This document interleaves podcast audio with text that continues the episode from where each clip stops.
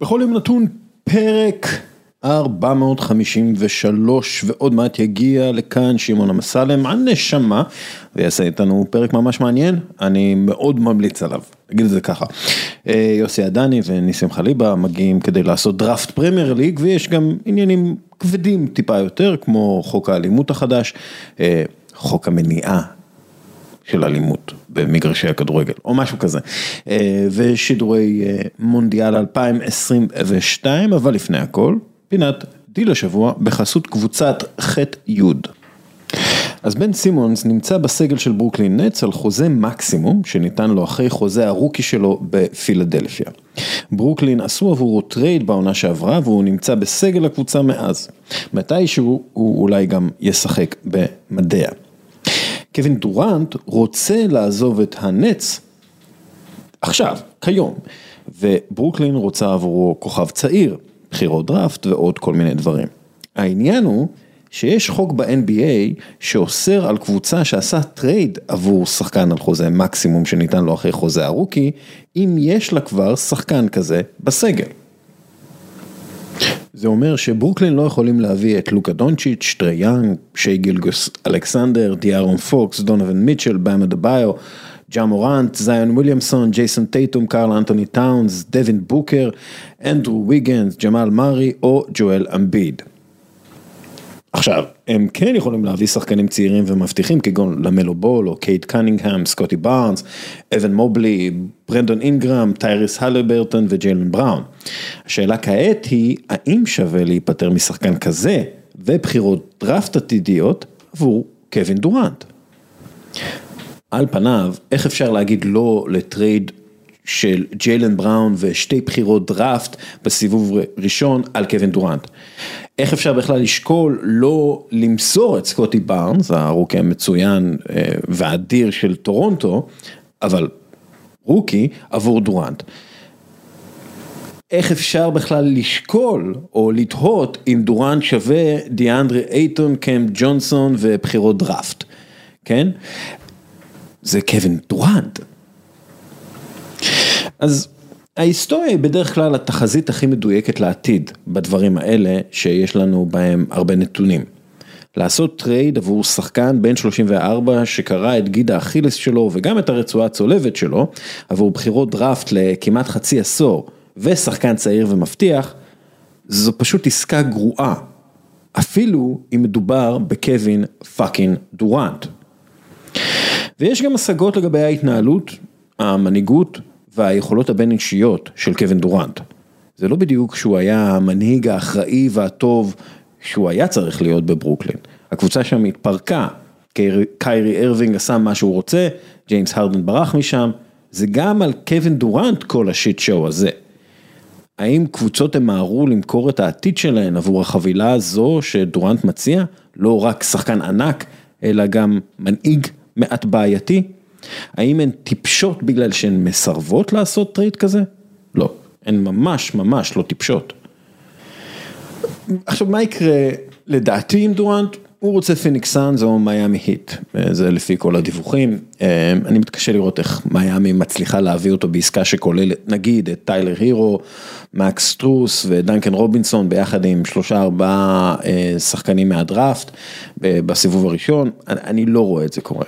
מאמין שבסוף הוא יגיע לפיניקס, או שהוא יישאר בברוקלין, אבל מאמין שבסוף הוא יגיע לפיניקס עבור מיקל ברידג'ס, דיאנדרי אייטון, קאם ג'ונסון, אולי 3-4 בחירות דראפט בסיבוב הראשון, תלוי אה, מה ברוקלין רוצה. אולי טורנט, טורונטו יכולה לעשות משהו סביב אה, פסקל סיאקם ואו ג'י אנונובי ובחירות דראפט, אולי. דורנט יהפוך כל קבוצה שיצטרף אליה למועמדת לאליפות, והוא יעשה את זה באופן מיידי. זה מה שאחד מהשחקנים הטובים בהיסטוריה יעשה עבור הקבוצה שלך, יהפוך אותה למועמדת. אבל האם הקבוצה שלו באמת תהיה מועמדת? האם קריס פול, דווין בוקר וקווין דורנט, עם סגל משלים, בוא נגיד לא רע, יישארו בריאים מספיק לאורך עונה שלמה וגם פלייאוף שלם? האם טורונטו רפטורס, בלי סיאקם, סיאקם ואנונובי, אבל עם דורנט, טובה יותר מפילדלפיה, ממילווקי, ממיאמי, מבוסטון? אני לא בטוח לגבי זה. That aside, עסקה נוספת שצריך לדבר עליה היא רודי גובר למינסוטה טימברוולף. על הנייר חמישייה של קארל אנטוני טאונס, אנטוני אדוארדס, קייל אנדרסון, דיאנג'לו ראסל ורודי גובר היא חמישייה מפחידה. הם היו, מנסוטה היו הקבוצה ההתקפית הכי טובה ב-2022 ועכשיו עם גובר וקייל אנדרסון הם גם יהיו קבוצה הגנתית טובה יותר, שוב על הנייר. כמו כן, אני מאמין שאפשר להצטיין עם שני גבוהים, זה קרה, קורה ויקרה, תראו למשל את בוסטון סלטיקס, שהעונה הגיעה לגמר עם שני סנטרים, רוברט וויליאמס ואל הורפורד. בשביל שזה יעבוד אבל, צריך שאחד ידע לקלוע מהשלוש ולייצר space עם המשחק שלו, ושהשניים ידעו לעשות הגנה סבירה פלוס, אולי אפילו פלוס פלוס, על קו השלוש. זה מה שעשו נכון בבוסטון, וזה נכון מאוד למינסוטה החדשה. הם יהיו צריכים שקרל אנטוני טאונס ימשיך לקלוע משלוש ברמה שהוא קולע בה, ימשיך לרווח את המשחק, אבל גם יעשה הגנה סבירה פלוס פלוס על קו השלוש. אנחנו יודעים שרודי גובר לא תמיד, נגיד, טוב בזה בפלייאוף. אבל בוא נראה, כי על פניו הנוסחה עשויה לעבוד. בשביל אבל הבריאות של הסגל לטווח הארוך, צריך שהשניים האלה, השני סנטרים, לא יהיו עם שכר גבוה מדי, כי אתה לא מבסס את ההצלחה שלך עליהם. אתה מבסס את ההצלחה שלך, כמו כל קבוצה אחרת ב-NBA, על שחקני ה wing, על האנטוני אדוארדס. ההצלחה שלך ב-NBA תלויה באיכות הווינגס שלך. אז אתה צריך שהגבוהים יהיו צנועים מספיק כדי לרדת ממשחק שהם לא יכולים להיכנס אליו. וצריך שהם יהיו בראש שלהם Team First, שלא יתעקשו על הריבאונדים שלהם או הבלוקים שלהם. בקיצור, שידעו את מקומם. אז להביא את רודי גובר לשחק לצד קארל אנטוני טאונס, היה יכול להיות סבבה, אם גובר לא היה בן 30 והדעיכה ההגנתית שלו כבר נראית במספרים. אם גובר לא היה רואה את עצמו ככוכב, והוא רואה את עצמו ככוכב. אם הוא לא היה מגיע עבור חמש בחירות דראפט ראשונות בעצם, עבור פטריק בברלי ומליק ביסלי וג'ארד ונדר, ונדרבליט, שאגב, הוא אחלה סנטר הגנתי. ה trade היה יכול להיות טוב מאוד אם רודי גובר לא היה על שכר של 38 מיליון דולר בעונה הבאה, 41 מיליון דולר ב-2023-2024, 43 מיליון דולר ב-2024-2025 ו-46 מיליון דולר ב-2025-2026. יהיה מצב שבעונה אחת גובר וטאונס ירוויחו ביחד 95 מיליון דולר. רק הם. כשגובר בן 34. מינסוטה הולכת על אליפות. הם מנסים לעשות את הקפיצה מקבוצה שעולה לפלייאוף פעמיים בשני עשורים, זה בערך הקצב, לקבוצה שזוכה באליפות, כי אנטוני אדוארדס וקארל אנטוני טאונס נתנו בעצם עונה גדולה אחת ביחד. לדעתי זו בנייה מהירה מדי על חשבון בנייה נכונה יותר לטווח הארוך. לאבד כל כך הרבה נכסים בשביל להביא את גובר זה חתיכת הימור מסוכן, אולי מסוכן מדי. והנפילה משם זאת נפילה ממקום מאוד, pardon the pun, גבוה. ולבסוף, שיקגו בולס, כביכול הם לא עשו יותר מדי בפרי אג'נסי, אבל בעונה שעברה הם עשו את המהלכים שהניחו יסודות לקבוצה טובה מאוד. ואחרי עונה שבה הם התבשלו ביחד וגדלו ביחד, הם נראים לי כרגע כמו קבוצה שצריך לשים לב אליה.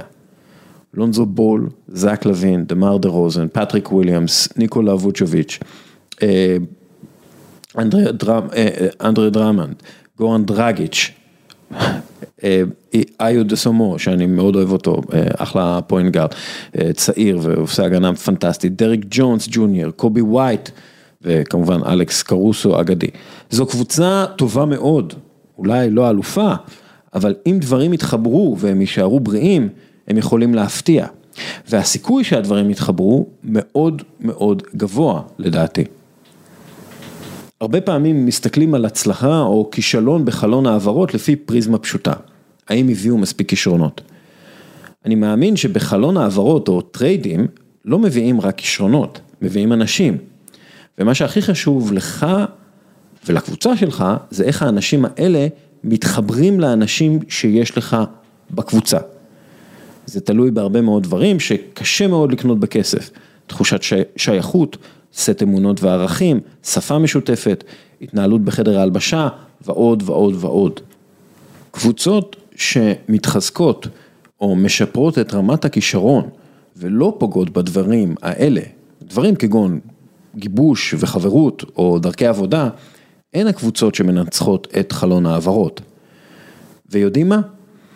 נדע איך הלך להן רק בתום העונה ולא בתום הקיץ או בתום עונת העברות או הטריידים. הפינה בחסות קבוצת ח'-י' שמביאה לכם את טלוויזיית אולד של LG, אלו הטלוויזיות המתקדמות בעולם, כל פיקסל מואר באופן עצמאי. זו איכות התמונה הטובה בעולם וזה לפי כל הסקירות המקצועיות וביקורות הגולשים. מי זו קבוצת ח'-י'? יבואנית המותגים המובילים, LG, אייסנס, אסקו, סנדיסק ועוד.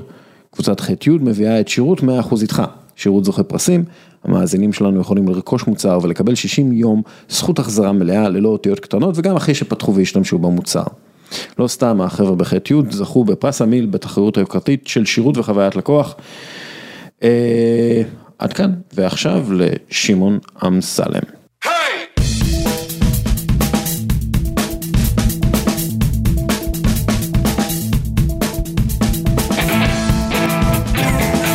אמסלם הוא הכדורסלן הישראלי הבולט ביותר שגדל, נולד והתחנך בדרום ישראל, הוא גדל בשדרות ולאחרונה מכר אה, מפעל דפוס שבו עובדים אה, רק תושבי העיר, אנחנו נדבר על זה. בגיל 17, אחרי שכיכב בגמר גביע המדינה לנוער עם הפועל שער הנגב, קיבל הצעה מהפועל תל אביב, שם נהפך לסמל של הפועל תל אביב. הוא שיחק גם בהפועל חיפה, הפועל אילת, בני הרצליה, לאחר פרישתו בגיל 35 בעקבות כוויות אה, שספג ממכל גז שהתפוצץ עליו במהלך טיול ג'יפים. הוא עובד כפרשן, אה, ניהל מקצועית את אליצור אשקלון, עשה עוד הרבה מאוד דברים, אה, מפעל חיים, מפעל חברתי, לאחרונה הוא מפרסם, לאחרונה הוא פרסם ספר נפלא, אני לא צוחק, לשחק בשביל לנצח, שמלא באנקדוטות חשובות לכל אדם. שרוצה להצליח בחייו, אני לא צוחק, באמת. אה, כיום הוא גם מנהל את מדור הספורט בדיקנק הסטודנטים של המכללה המנהל בראשון לציון ומסייע לספורטאים וספורטאיות אה, מקצועיים אה, רבים להשתלב במסגרות של לימודים אקדמיים במהלך הקריירה, יש לו, שוב, קורות חיים סבבה כאלה. וואו, בואנה, כשאתה מכיר את קורות החיים אתה אומר... וואו, זה בדרך כלל אנשים מסתכלים קדימה, אומרים עוד כמה דרך יש לי ללכת. כשאתה מגיע לגימסון, אתה מסתכל עליך ואתה אומר, וואו, כמה דברים אמרתי, אתה אומר, יאללה, אחלה, אחלה. שמעון, אני רוצה להתחיל עם שאלה שאני לא שואל את כולם, ואני רוצה לשאול אותך על המשמעות של הקריירה שלך. מה המשמעות של הקריירה שלך ככדורסלן? כי יש פה ילד מהפריפריה, שמצליח בענק, אתה, אתה הרי ישראל השנייה יותר מכל, מכל ישראל אחרת, מכל ישראל שנייה אחרת. ואתה הצלחת במקום הכי כאילו ישראל הראשונה, לבן. אז אפשר לספר על זה כמה דברים, דבר ראשון אני שונא ומתעב את ההגבלה הזאת, מתעב את מי שהמציא אותה ואת כל מה שקשור לתיאוריה הדוחה הזאת בעיניי לפחות, כי אני מאמין שהסיפור שלך לא מעניין אף אחד. עד שאתה מנצח או מפסיד. מה אתה מעדיף להיות? זה שיגידו לו, יואו, איזה מסכן, הוא התגרש, אשתו עזבה אותו, התרסק לו מפעל, הוא פשט את הרגל, הוא לא זה שאומר, בואנה, מה דה פאקר, איזה שחקן, איזה בן אדם הצליח, עשה הכל כדי להצליח, ותראה לאן הוא הגיע, אתה תחליט איפה אתה רוצה להיות. אז בסופו של דבר, הסיפור שלך לא מעניין אף אחד, רק אם אתה מנצח או מפסיד. עכשיו, לקחת אותי דרום ולהגיד מה, מה המשמעות של הכדורסל בעיניי, אספר לך סיפור קטן. אני בגיל 21, אחרי שנתיים שלוש בהפועל תל אביב, קיבלתי הצעה ממכבי תל אביב, איתן ארז, העורך דין שלי מתקשר, שמעון אתה מגיע עכשיו, מישהו יצא את המזרן, צריכים לקבל החלטה, אני בא אליו, מקבל הסכם כזה, אתה יודע, דמיוני. דבר ראשון, מה אני עושה? שם את המדים, נוסע הביתה להורים בשדרות. מי מקבל החלטה כזאת לבד, עורך דין או לא עורך דין, עדיין, אתה יודע. נכנס הביתה, אבא שלי אומר לי, שמעון, מה אתה עושה פה? אומר לי, תשמע, בהחלטה חשובה. אומר לי, טוב, בוא, בוא, בוא נשב במטבח, בשולחן הקטן במטבח, במשפחה מרוקאית, השולחן הקטן במטבח, יש לו משמעות מאוד מאוד גדולה. המטבחון. בדיוק, כי בסלון פוגשים את ההורים של החתן שבא לבקש את היד של אחותך, יש אפלטיב וזה, ואז כשמגיעים כמה אתה שם לחתונה, אז הוא אומר לו, רגע, מטבח ש- למטבח, במטבח מקבלים את ההחלטות של הכסף. יושבים במטבח הקטן של- של הסלון, ואני אומר לאבא שלי, אתה חוזר, ואני אומר לו, תראה, אבא, זה הרבה כסף, אני יכול לקנות דירה תוך שנתיים בתל אביב, ואני עוזר לאחיות שלי באוניברסיטה, המשכנתה שלכם זה שטויות. ואבא שלי מסתכל, בחיים שלו לא ראה כל כך הרבה אפסים, חוץ מבתעודה שלי כמובן, אתה יודע. אז הוא מסתכל עליי, אומר לי, יא בני, אני שומע אותך, ואתה מספר לי כאילו דברים אה, מאוד מאוד גדולים, אבל הפנים שלך מספרות לי משהו אחר לגמרי. אמרתי לו, אבל תשמע, אני בן 20, 20 וחצי, 21, פה תהיה רק פשטה את הרגל, נהייתה בבעיות אה, כלכליות. אני אלך למכבי, אני יודע שאני אהיה שחקן שם 11, 12, 13, לא יודע, וואטאבר, עם כל הזרים וכל האמריקאים שמסתובבים שם. גמרתי את הקריירה שנתיים, אף אחד לא יודע שהייתי בכלל בליגה הזאת. ואני, קשה לי בהרגשה הזאת. אז הוא אומר לי, אז אל תחתום. אמרתי לו, אבא, אומר לי, אל תחתום, אבא שלי שלא סיים שמונה שנות לימוד בחייו, אמר לי משפט שמלווה אותי עד היום. שאני חייב להגיד לך, אתמול היה לי קורס בניהול ומנהיגות בספורט, וציטטתי את אבא שלך. וואלה? כן. איזה מלך אתה. כסף זה לא הסיבה שאנחנו עושים דברים, נכון, זה רק תוצאה של דברים שאנחנו אה, עושים. איזה עכשיו, משפט ענק. יפה, עכשיו הוא לא אמר את זה במילים האלה, כי אבא שאין לו את ה... בוא נגיד את ה... לא היה לו את החוכמת ספר להגיד משפט כזה שהוא משפט שלם. אני איכשהו סידרתי אותו, אבל תחשוב על זה, כסף זה לא זה הסיבה שאנחנו. חזק. הוא רק תוצאה של הדברים שלו. הוא אמר לי, אם אתה תהיה טוב במה שאתה עושה, כסף אז תהיה. הבעיה האחרונה שלך בחיים. בדיוק. וזה באמת מעניין אותי, אם אתה שואל אותי מה המשמעות של ספורט בעיניי, אז קודם כל לגעת באנשים. אם אתה נמצא במקום שאתה לא נוגע באנשים, שהעולם הפנימי שלך לא מנצח, אז מה זה שווה? אני כל שנה ויתרתי על 15, 20, 30 אלף דולר כדי להישאר בהפועל. ויתרתי מקבוצות אחרות.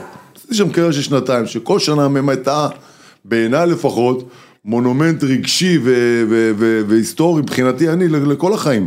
אבל כן יש, כי אני זוכר שדיברנו על זה פעם, כשאמרת הייתי ילד משדרות, כאילו, והקבוצה הייתה הקבוצה של מועצת הפועלים של פעם, נכון. ולקחת ילד שבשם אמסלם. היה פעם, היה פעם, אנחנו לא יכולים להישאר פעם. אני למשל, שהביאו אותי לשדרות, אחרי שנה שנתיים אמרו לי, אולי תחליף את השם לעם שלם. כאילו זה נשמע יותר אה, שמעון עם שלם, זה נראה, פעם היה מתאגרף, אה, לא יודע, משהו עם שלם, לא זוכר, מתאגרף וזה, אמרו לי, תשמע, תראה את המתאגרף, גם הוא החליף את השם.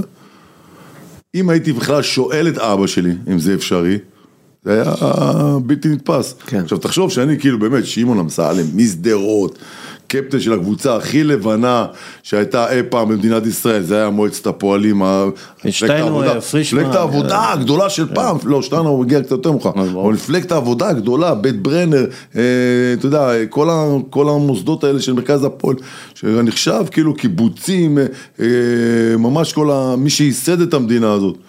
שזה, אני יכול להתווכח עם הדיון הזה, ייסד או לא ייסד. אלי מויאל, זיכרונו לברכה, ראש העיר של אה, שדרות, פעם אמר משפט שכל המדינה קמה עליו. הוא אמר, אני שמח שאלה שעלו מאירופה בנו את המדינה ולא ההורים שלנו. אמרו לו למה? הוא אומר, כי אם ההורים שלנו היו בונים את המדינה, הם היו בונים מדינה כמו שהם מכירים, מדינה ערבית. אז איפה אנחנו היינו היום? עכשיו, אני לא כל כך שלם עם זה, כי מי שהגיע לארץ עוד רצה לברוח מהמדיניות שהייתה במדינות שהם חיו בה. וההורים שלי באמת, מיום, אבא שלי, זיכרונו לברכה, יש לו כל כך הרבה משמעות בחיים שלי. כן. כי זה בן אדם שמסמל בעיניי לפחות את שיא האופטימיות. שיא ההתפתחות של מדינת ישראל, למה? כי הוא הגיע בגיל 52, שמו אותו על משאית, בום, דחפו, דחפו אותו על דיונה באשקלון, ליד שדרות, ולאט התחילו לבנות את החיים שלהם שם. מעולם לא התלונן, לא שמעתי אותו מתלונן יום אחד. הוא היה קם, מפשיל שרבוטים, יוצא לעבודה. שבעה ימים מחוץ לעבודה, שלושה ימים בבית. ככה אני חייתי עד גיל 18-19. אבא שלי היה קודח נפט בחלץ, שזה היה חברה ממשלתית. הוא היה עובד שבעה ימים מחוץ לבית, שלושה ימים בא הביתה. עכשיו, זה מדבר איתך ברמה של ילד, שכשהיה נכנס אוטו לשכונה שדומה לשל אבא שלי, הייתי, רצ... הייתי יכול להיכנס לתוך האוטו לחבק אותם למרות שזה לא אבא שלי, בטעות, כאילו, הייתי נכנס למישהו, זה, להגיד לך שזה לא קרה פעם? זה גם קרה. הכמיהה והגעגועים ושאבא לא נמצא בבית וכל הבית מתנהל לפי המילה של אימא, אלה דברים שמעצבים אותך כבן אדם. וזה גם מה שקורה אצלי בבית, כאילו, אנחנו, אנחנו הורים מאוד מאוד, אה, מאוד מאוד אה, מעורבים בחיים של הילדים שלנו ומאוד נוכחים. מאוד נוכחים, למרות שכל ילדה אצלי זה, זה עולם אחר. זה סיפור, סיפור בפני עצמו. ועכשיו אני אשאל את השאלה שאני שואל את כולם, מה זו מנהיגות עבורך? וואו, תשמע, קודם כל אה, קטונתי, זה דבר אחד, למרות שאני במשך 16-17 שנות קריירה, 15 שנה הייתי קפטן בכל קבוצה, רק כן. תחשוב רגע מה זה להיות קפטן, זה לא המנהיג שקולע את הסל בשנייה האחרונה, זה לא זה שהוא מחליט מה קורה כל רגע ורגע, אבל קפטן זה מישהו שבא כל יום ראשון לאימון, הולך אחרון הביתה, החולצה שלו תמיד בתוך המכנסיים, הוא תמיד מגולח, מדבר בשפה סבירה בוא נגיד, כששחקן נופל על הרצפה אתה הראשון שרץ תרים לו את היד, אתה יכול לקרוא לזה מה שאתה רוצה, וזה נורא נורא קשה ביום הראשון, בשבוע הראשון, בשבוע השני, כי תחשוב, אתה נלחם עם אנשים על המגרש, גם על מיקום, גם על דקות משחק, גם כל על הזמן חטיפה. במודעות. כל כל הזמן הזמן- במודעות שאתה במלחמה, אתה כל הזמן, ואתה עדיין צריך לשמור, תחשוב, זה כל כך קשה בראש, אבל אחרי חודש, חודשיים, שלושה, זה כבר הופך להיות חלק ממך, אתה יודע, אני קראתי, קראתי חלק מהספרים של אוראל, אתה מדבר על, גם על הרגלים, איך מבצעים הרגלים, על מחקרים בכל העולם, על אנשים, וזה מלחמה יומיומית, אבל ברגע שעברת את הגבול הזה שכאילו בין אה, לנסות להיות מנהיג לבין באמת, to, be, to lead אה, by, by example מה שנקרא, אז אתה כבר שם, אתה לא צריך, אתה לוקח את זה גם לחיים האמיתיים. שלחתי לך את מה שכתבתי על סטף קרי,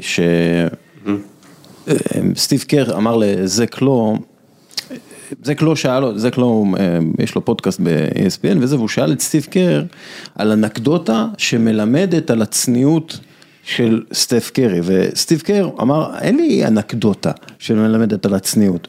כי הוא מביא את הצניעות הזאת כל יום לעבודה, זה פשוט טבעי, כאילו זה, הוא מפרגן לחברים לקבוצה וזה, כאילו זה לא שאתה זוכר, אה הוא פרגן, כי זה פשוט כל הזמן ככה. עכשיו כשג'ורדן פול, הגארד ש... רק נכנסת עכשיו לרוטציה. כן, שנכנס לרוטציה, הוא התחיל את הסדרה ש- נגד דנבר בגלל שסטף קרי היה פצוע. וסטף, וסטף הפך ל... כאילו עברי במהלך הסדרה, וקר שאל את קרי, אתה רוצה לשחק? אז... אז סטף אמר, לא, לא, ג'ורדן, סבבה, אני כאילו עושה עבודה טובה, זה הפלייאוף הראשון שלו, בוא, בוא לא נשנה את זה, בוא, בוא נמשיך ככה. אחר כך הוא צועק באימון, כאילו בגלל שזה כאילו ברור הרי מה מקומו וזה, הוא צועק באמון לסטיב קר, תראה כמה חזק אני מתאמן, תן לי לפתוח, תן לי לפתוח, אתה יודע, אז, אז ההתנהגות היומיומית הזאת שאתה מדבר עליה, זה כאילו התנהגות, זה ההתנהגות הנכונה, האוטומטית, ש- שצריכה להיות למנהיג, כן, ורק אחר כך אתה תוכל לראות את זה אצל כל שאר השחקנים. תראה, אני בהרצאות שלי, יש מלא הרצאות שאני עושה בצבא, במשטרה, בכ- בכל מיני מקומות, אה, גם בבאדר 4, בבית ספר לשוטרים, בבית שמש. שואלים אותי על מנהיגות.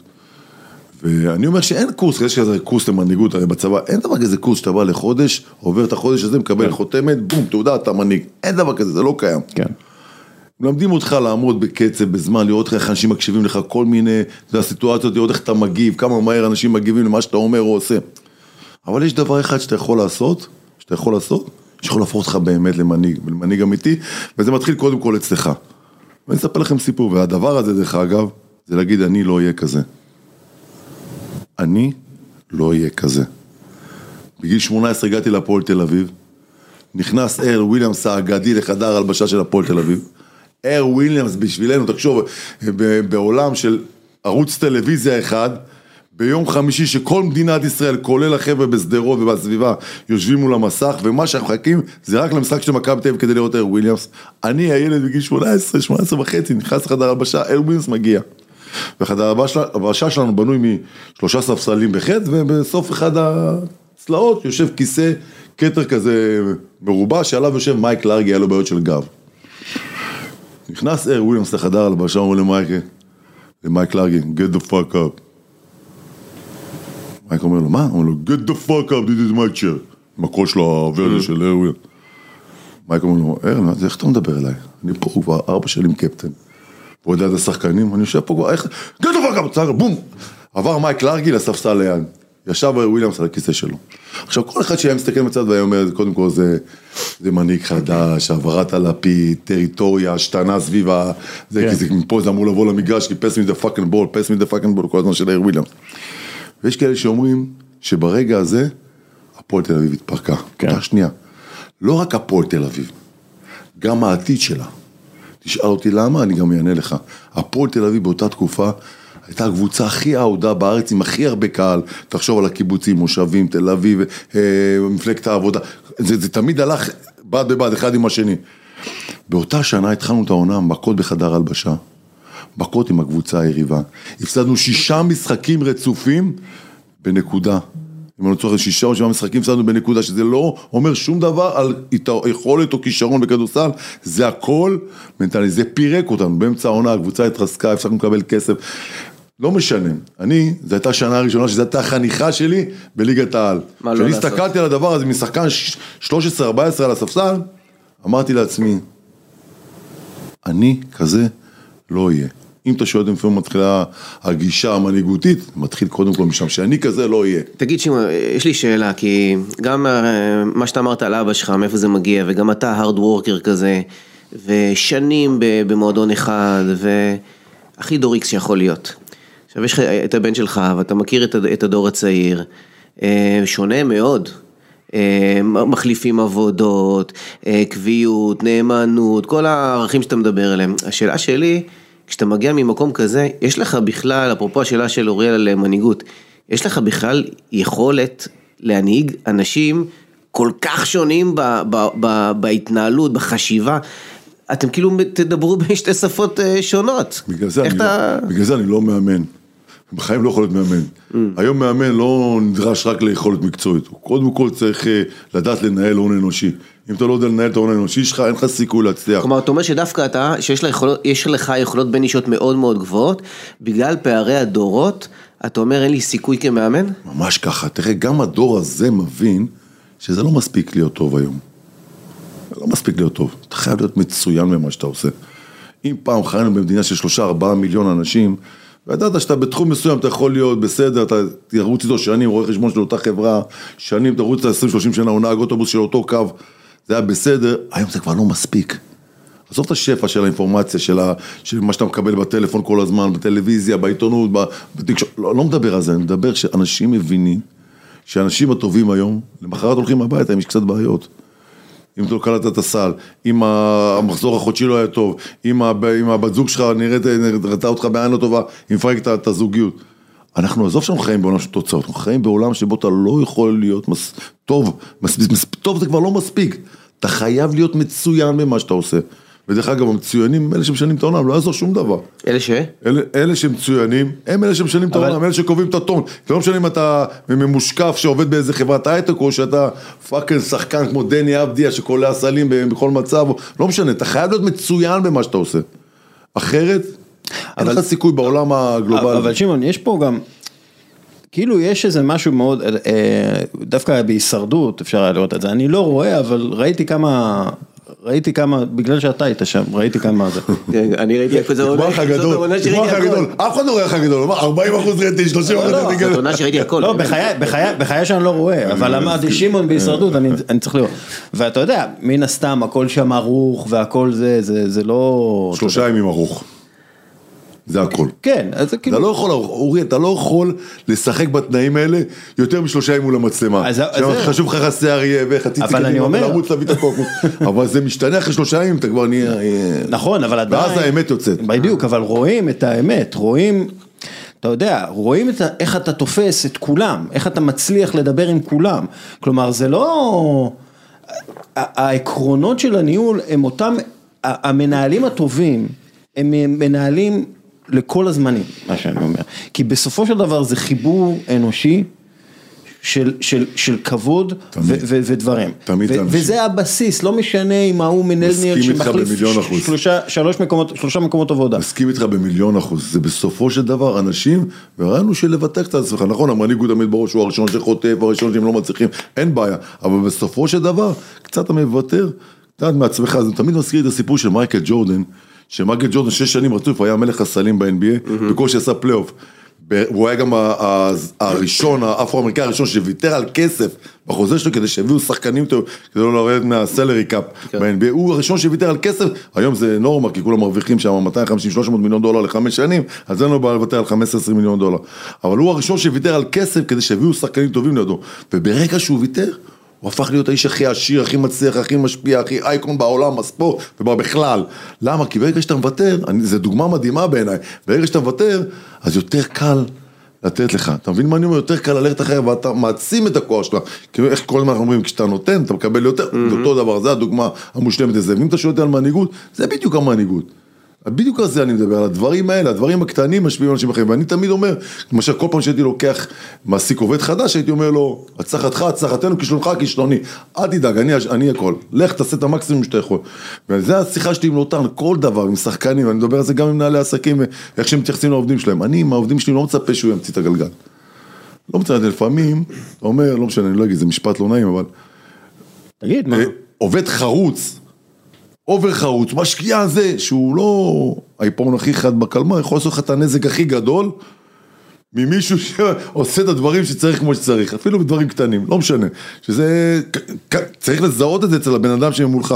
עכשיו בעולם הכדורסל, בעולם הספורט, בעולם העסקים, כשאתה מעל מישהו, אתה רוכש, לוקח מישהו לעבודה, אני צריך שני דברים אחי, אני לא צריך יותר מדי, שני דברים. תישאר חיובי תן לי 100% מעצמך. שזה גם קשור למנהיגות, הרי מה זה מנהיגות? מנהיגות היא להישאר חיובי במצבים לא חיוביים. כשהמצב קשה אתה צריך את המנהיג, כן. זה בדיוק הקטע הזה, כשאתה נשאר חיובי, אתה נותן 100% מעצמך, אתה מתקדם קדימה כל הזמן. כל הזמן, אין סיכוי שאתה תישאר במקום. כי אתה כל הזמן תלמד, כל הזמן תתקדם, וזה לא צריך להתקדמות. זה כל כך שונה מאיך שאני, איך שאני תופס הרבה מנהלים בספורט הישראלי, שכל הזמן, שלי, שלי, לא מוכנים לשתף פעולה, חושבים ביצה כזה, אני קודם צוחק עליהם שהם חושבים כמו עניים. אבל תחשוב גדול, תחשוב עשיר. חושבים אקסל, אקסל, כל הזמן בקטע של האקסל, כל הזמן לסיים, אה, לא משנה איך אם זה יהיה על חשבון שחקן ישראלי, זר, הולך הביתה, מאמן, לא משנה. אם הם מזהים בשלב מסוים שהם יכולים לקחת איזה תואר, הם ישכירו את כל כולם לזה, יתנהלו כאילו זה ההייטק הכי גדול בעולם. אבל ברגע שהם מתנהלים ביום יום, הגרושניקיות האלו, הדרך, אגב, בגלל זה, אג'נדה. בגלל זה קבוצות זוכות באליפות שנתיים אחר כך יורדות ליגה. נכון, נכון, זה, זה בדיוק זה. אוראל, בדיוק זה, בא מכבי ראשון לדוגמה, לקחנו לדוגמה, היה לה קבוצה מדהימה, חמישה ישראלים, דוברת, פלד, אביבי, אה, טישמן, היה להם שחקנים טובים, עם שלושה ארבעה זרים, וואלה, שיחקו אותה, קחו אליפות, זה, הכל בסדר גמור. קצת קושי, מה הם עושים? בורחים לאן שקל. הביאו עשרה זרים, התרסקו לליגה השנייה, אנחנו מדברים על זה כל הזמן, הרי האמריקאים לא יודעים מה זה לרדת ליגה, אין להם את זה בתרבות שלהם. כשאתה מביא עשרה כאלה לקבוצה, אז אומרים, טוב, נו, זו עונה לא טובה. בוא נמשיך, אין עונה לא טובה, אבל יצחק פרי בבית, אוכל את הכבד, המאמן פוטר, הכל, הכל בסדר, הם בבית, לא משנה. אבל אנחנו לא רוצים חברה כזאת.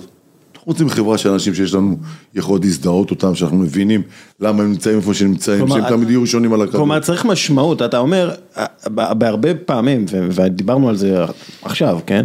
דיברנו על זה שהכדורסל בישראל כאילו חסר משמעות. כאילו גם משחקים הם חסרי משמעות, גם השחקנים שאתה מסתכל הם לא משחקים במשמעות. להרבה שחקנים חסרי משמעות, ללוטן זה לא כן, חסר משמעות. בדיוק. לוטן שלי כשהוא בא הביתה, אני אומר גיל בני כזה, אה, בר טימו, זה לא חסר משמעות. תומר גינת ויתר על 150 אלף דולר בשנה כדי לשחק איפה שהוא רוצה, זה כבר, אבל בדיוק, בדיוק, אבל לצד החבר'ה האלה, בואנה, 80 אחוז מהדקות של הזמן, אה, שחקנים משחקים אה, שלא אכפת להם אם קבוצה תרד ליגה, לא תרד ליגה, זה לא משנה להם. רואה אתה מדבר עם מישהו שהכניס לארץ את החוק הרוסי. אני וניר אלון נכנסנו לארץ, במשא ומתן, דבר ראשון שנלחמנו עליו, זה לא אכפת לנו כסף, לא אכפת לנו כלום, רק החוק, וגם השחקנים דרך אגב, לא היה אכפת להם, גם יהיה בקרה תקציבית, אכפת להם רק הדקות משחק. אנחנו נכנסנו את החוק הרוסי, והחוק הרוסי, גם אבא של עומרי כספי, שמעון, תשאלו אם אתם רוצים.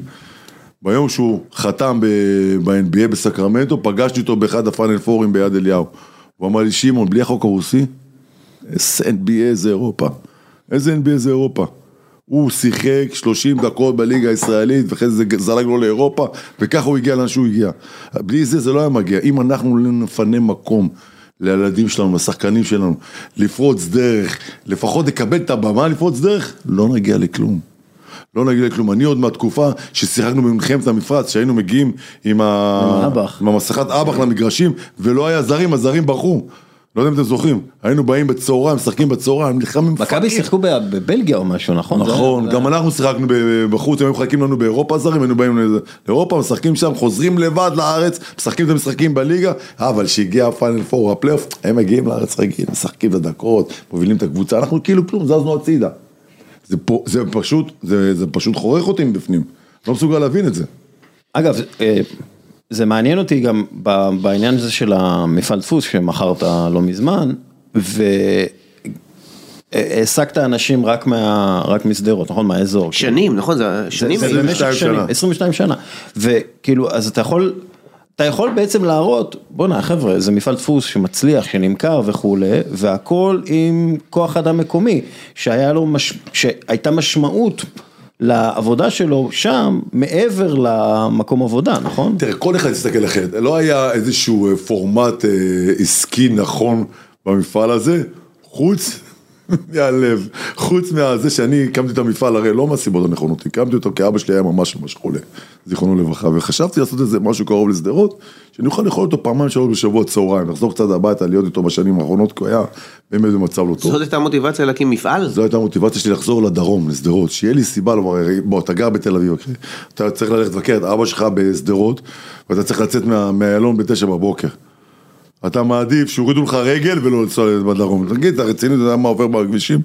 אבל כשאתה בעסק, אתה קם שבע בבוקר, יוצא, יש לך את היום שלי, זה, וגם חיפשתי משהו לעשות איך שאני משתחרר מהכדורסל, בום, ליפול לתוך איזשהו עסק שלי. ללמוד, ללמוד החיים. אז זה היה באמת... להישאר- קפטן איפשהו. לא, זה- לא, זה סיפור, זה היה ההתחלה של המפעל. ואחרי, אשתי, אשתי קודם צוחקת עליהם, אתה מלך החינם, אתה מלך החינם. אחרי שבע, שמונה שנים, הפסקתי לקחת כסף במפעל. התעייפתי. אבא שלי נפטר, זיכרונו לברכה, ואיבדתי עניין.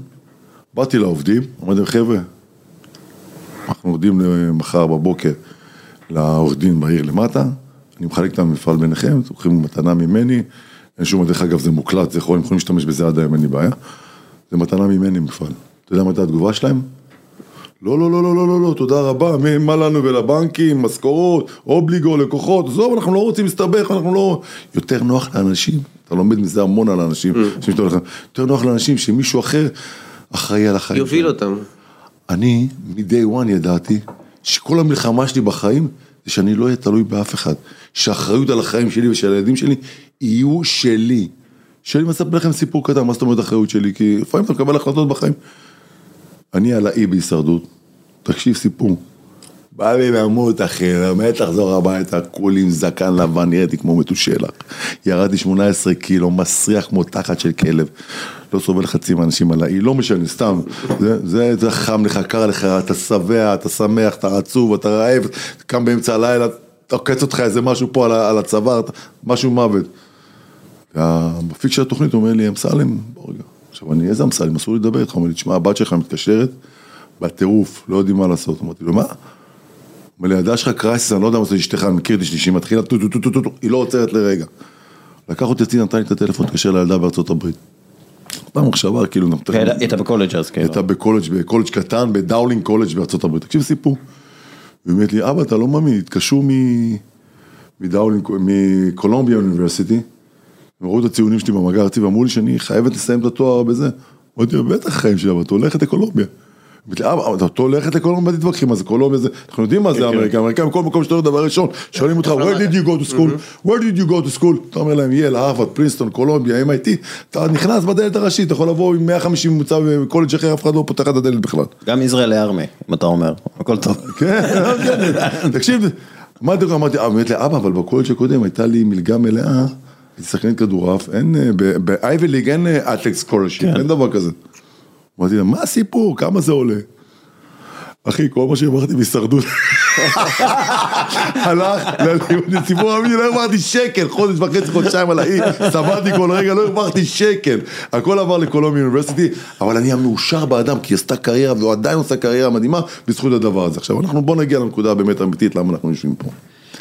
כולנו הרי, בחיים שלנו נלחמים בין רוח לחומר, נכון? כאילו לעבוד יותר, להרוויח יותר כסף, או שבאמת אנחנו רוצים שהעולם הפנימי שלנו ינצח ונהיה יותר שלמים ממה שאנחנו רוצים, שכאילו אנחנו לא, זה כמו אותו הדילמה העסקית שכאילו אנחנו חיים בעולם של תוצאות או שהתוצאה לא מגדירה אותי. אתה מבין? כאילו אנחנו כל הזמן חיים בין העולם הזה לעולם הזה. ואני חושב שאני במקום וגם בגיל וגם בהבנה וגם בתפיסה, שאני מבין איפה אני נמצא. והקבלה אומרת, מה זה אומר מבין איפה שאתה אני אגיד נמצא? לך בדיוק, זה המשפט הבא. הקבלה אומרת, הדרך היחידה שלך לחיות לנצח, היא דרך הילדים שלך. כלומר, אתה יכול, הרצון של האדם מתחילת, ה, מתחילת האדם הקדמוני, לחיות לנצח, להיות חזק מאלוהים, להיות עשיר, להיות, שהכל יהיה עליי, שהכל שלי, אני בשטח הזה, והדירות האלה, והמכוניות האלה, והמטוסים האלה. בסופו של היום, הדבר היחיד שאנשים יספרו אותך לפ- לפיו, זה איך הילדים שלך ייקחו את מה שאתה בנית לדור הבא. אתה לא יכול לחסוך היום כדי שיהיה להם יותר בפעם הבאה, זה לא קורה. אגב, ושמעון, לא. ושמעון, אתה נותן לאבא שלך חיים, חיים חדשים, כאילו. זה, ו- ואני, זה היה כאילו, החלום שלי, מגיע לו, זה... על, ה, על המצבה של אבא שלי כתוב, היה אדם תמים וענה ותמים, כעץ שתול על פלגי מים. ממש ככה, אבא שלי עבד כל החיים שלו, הוא לא ידע מה זה משכורת, הוא היה נותן לאמא שלי את המשכורת, שתדאג לו לכוסית ערק בצהריים וקצת אה, סיגריות, הוא לא רוצה שום דבר, ככה הוא חי, ככה אני זוכר את אבא שלי כל החיים, הוא לא התעסק ב- ב- ב- בחומר בכלל, הוא עבד כמו חמור, אבל לא התעסק בחומר. עכשיו אבא שלי הרוויח הרבה כסף, הוא יכל לקנות, כל חצי שנה לקנות דירה בשדרות, אבל עלה שם גרוש וחצי, אני יודע מה, מהדירות של הסוכנות. יכול להיות מולטי עשיר היום. הוא לא חשב ככה, כל הכסף שלו הלך לחינוך, לשוק, למכולת, זה- לחינוך של הילדים. אני אומר לך, ובעיניי זו דוגמה מדהימה, מדהימה איך אנחנו צריכים לטפל בילדים שלנו, כי זה האחריות שלנו. אנחנו לא פעם חוזרים, אתה כל הזמן אומר מה המורה שלך, אני, מה מניע אותך, מה המוטיבציה שלך, זה רק אחריות. אחריות, אחריות, כל הזמן אחריות לילדים, אחריות לסטודנטים שלי, אחריות לשחקנים בדרום שאני משחק, אחריות לעובדים שלי במפעל, אח... האחריות הזאת מניעה אותך קדימה ואתה מתעסק בחומר, אבל אתה גם מצד שני צריך להבין שהרוח, ומי ש... שהראשון שהכניסתי לעולם הזה של הרוח זה היה אדי גורדון. הוא הראשון שהביא לי ספר של אושו בזמנו, אף אחד לא יודע מה זה אושו. שהנעל מתאימה, אתם זוכרים, היה ספר שנקרא שהנעל מתאימה, כשהנעל מתאימה, אז הרגל נשכחת. כשהחגורה מתאימה, אז הבטן נשכחת.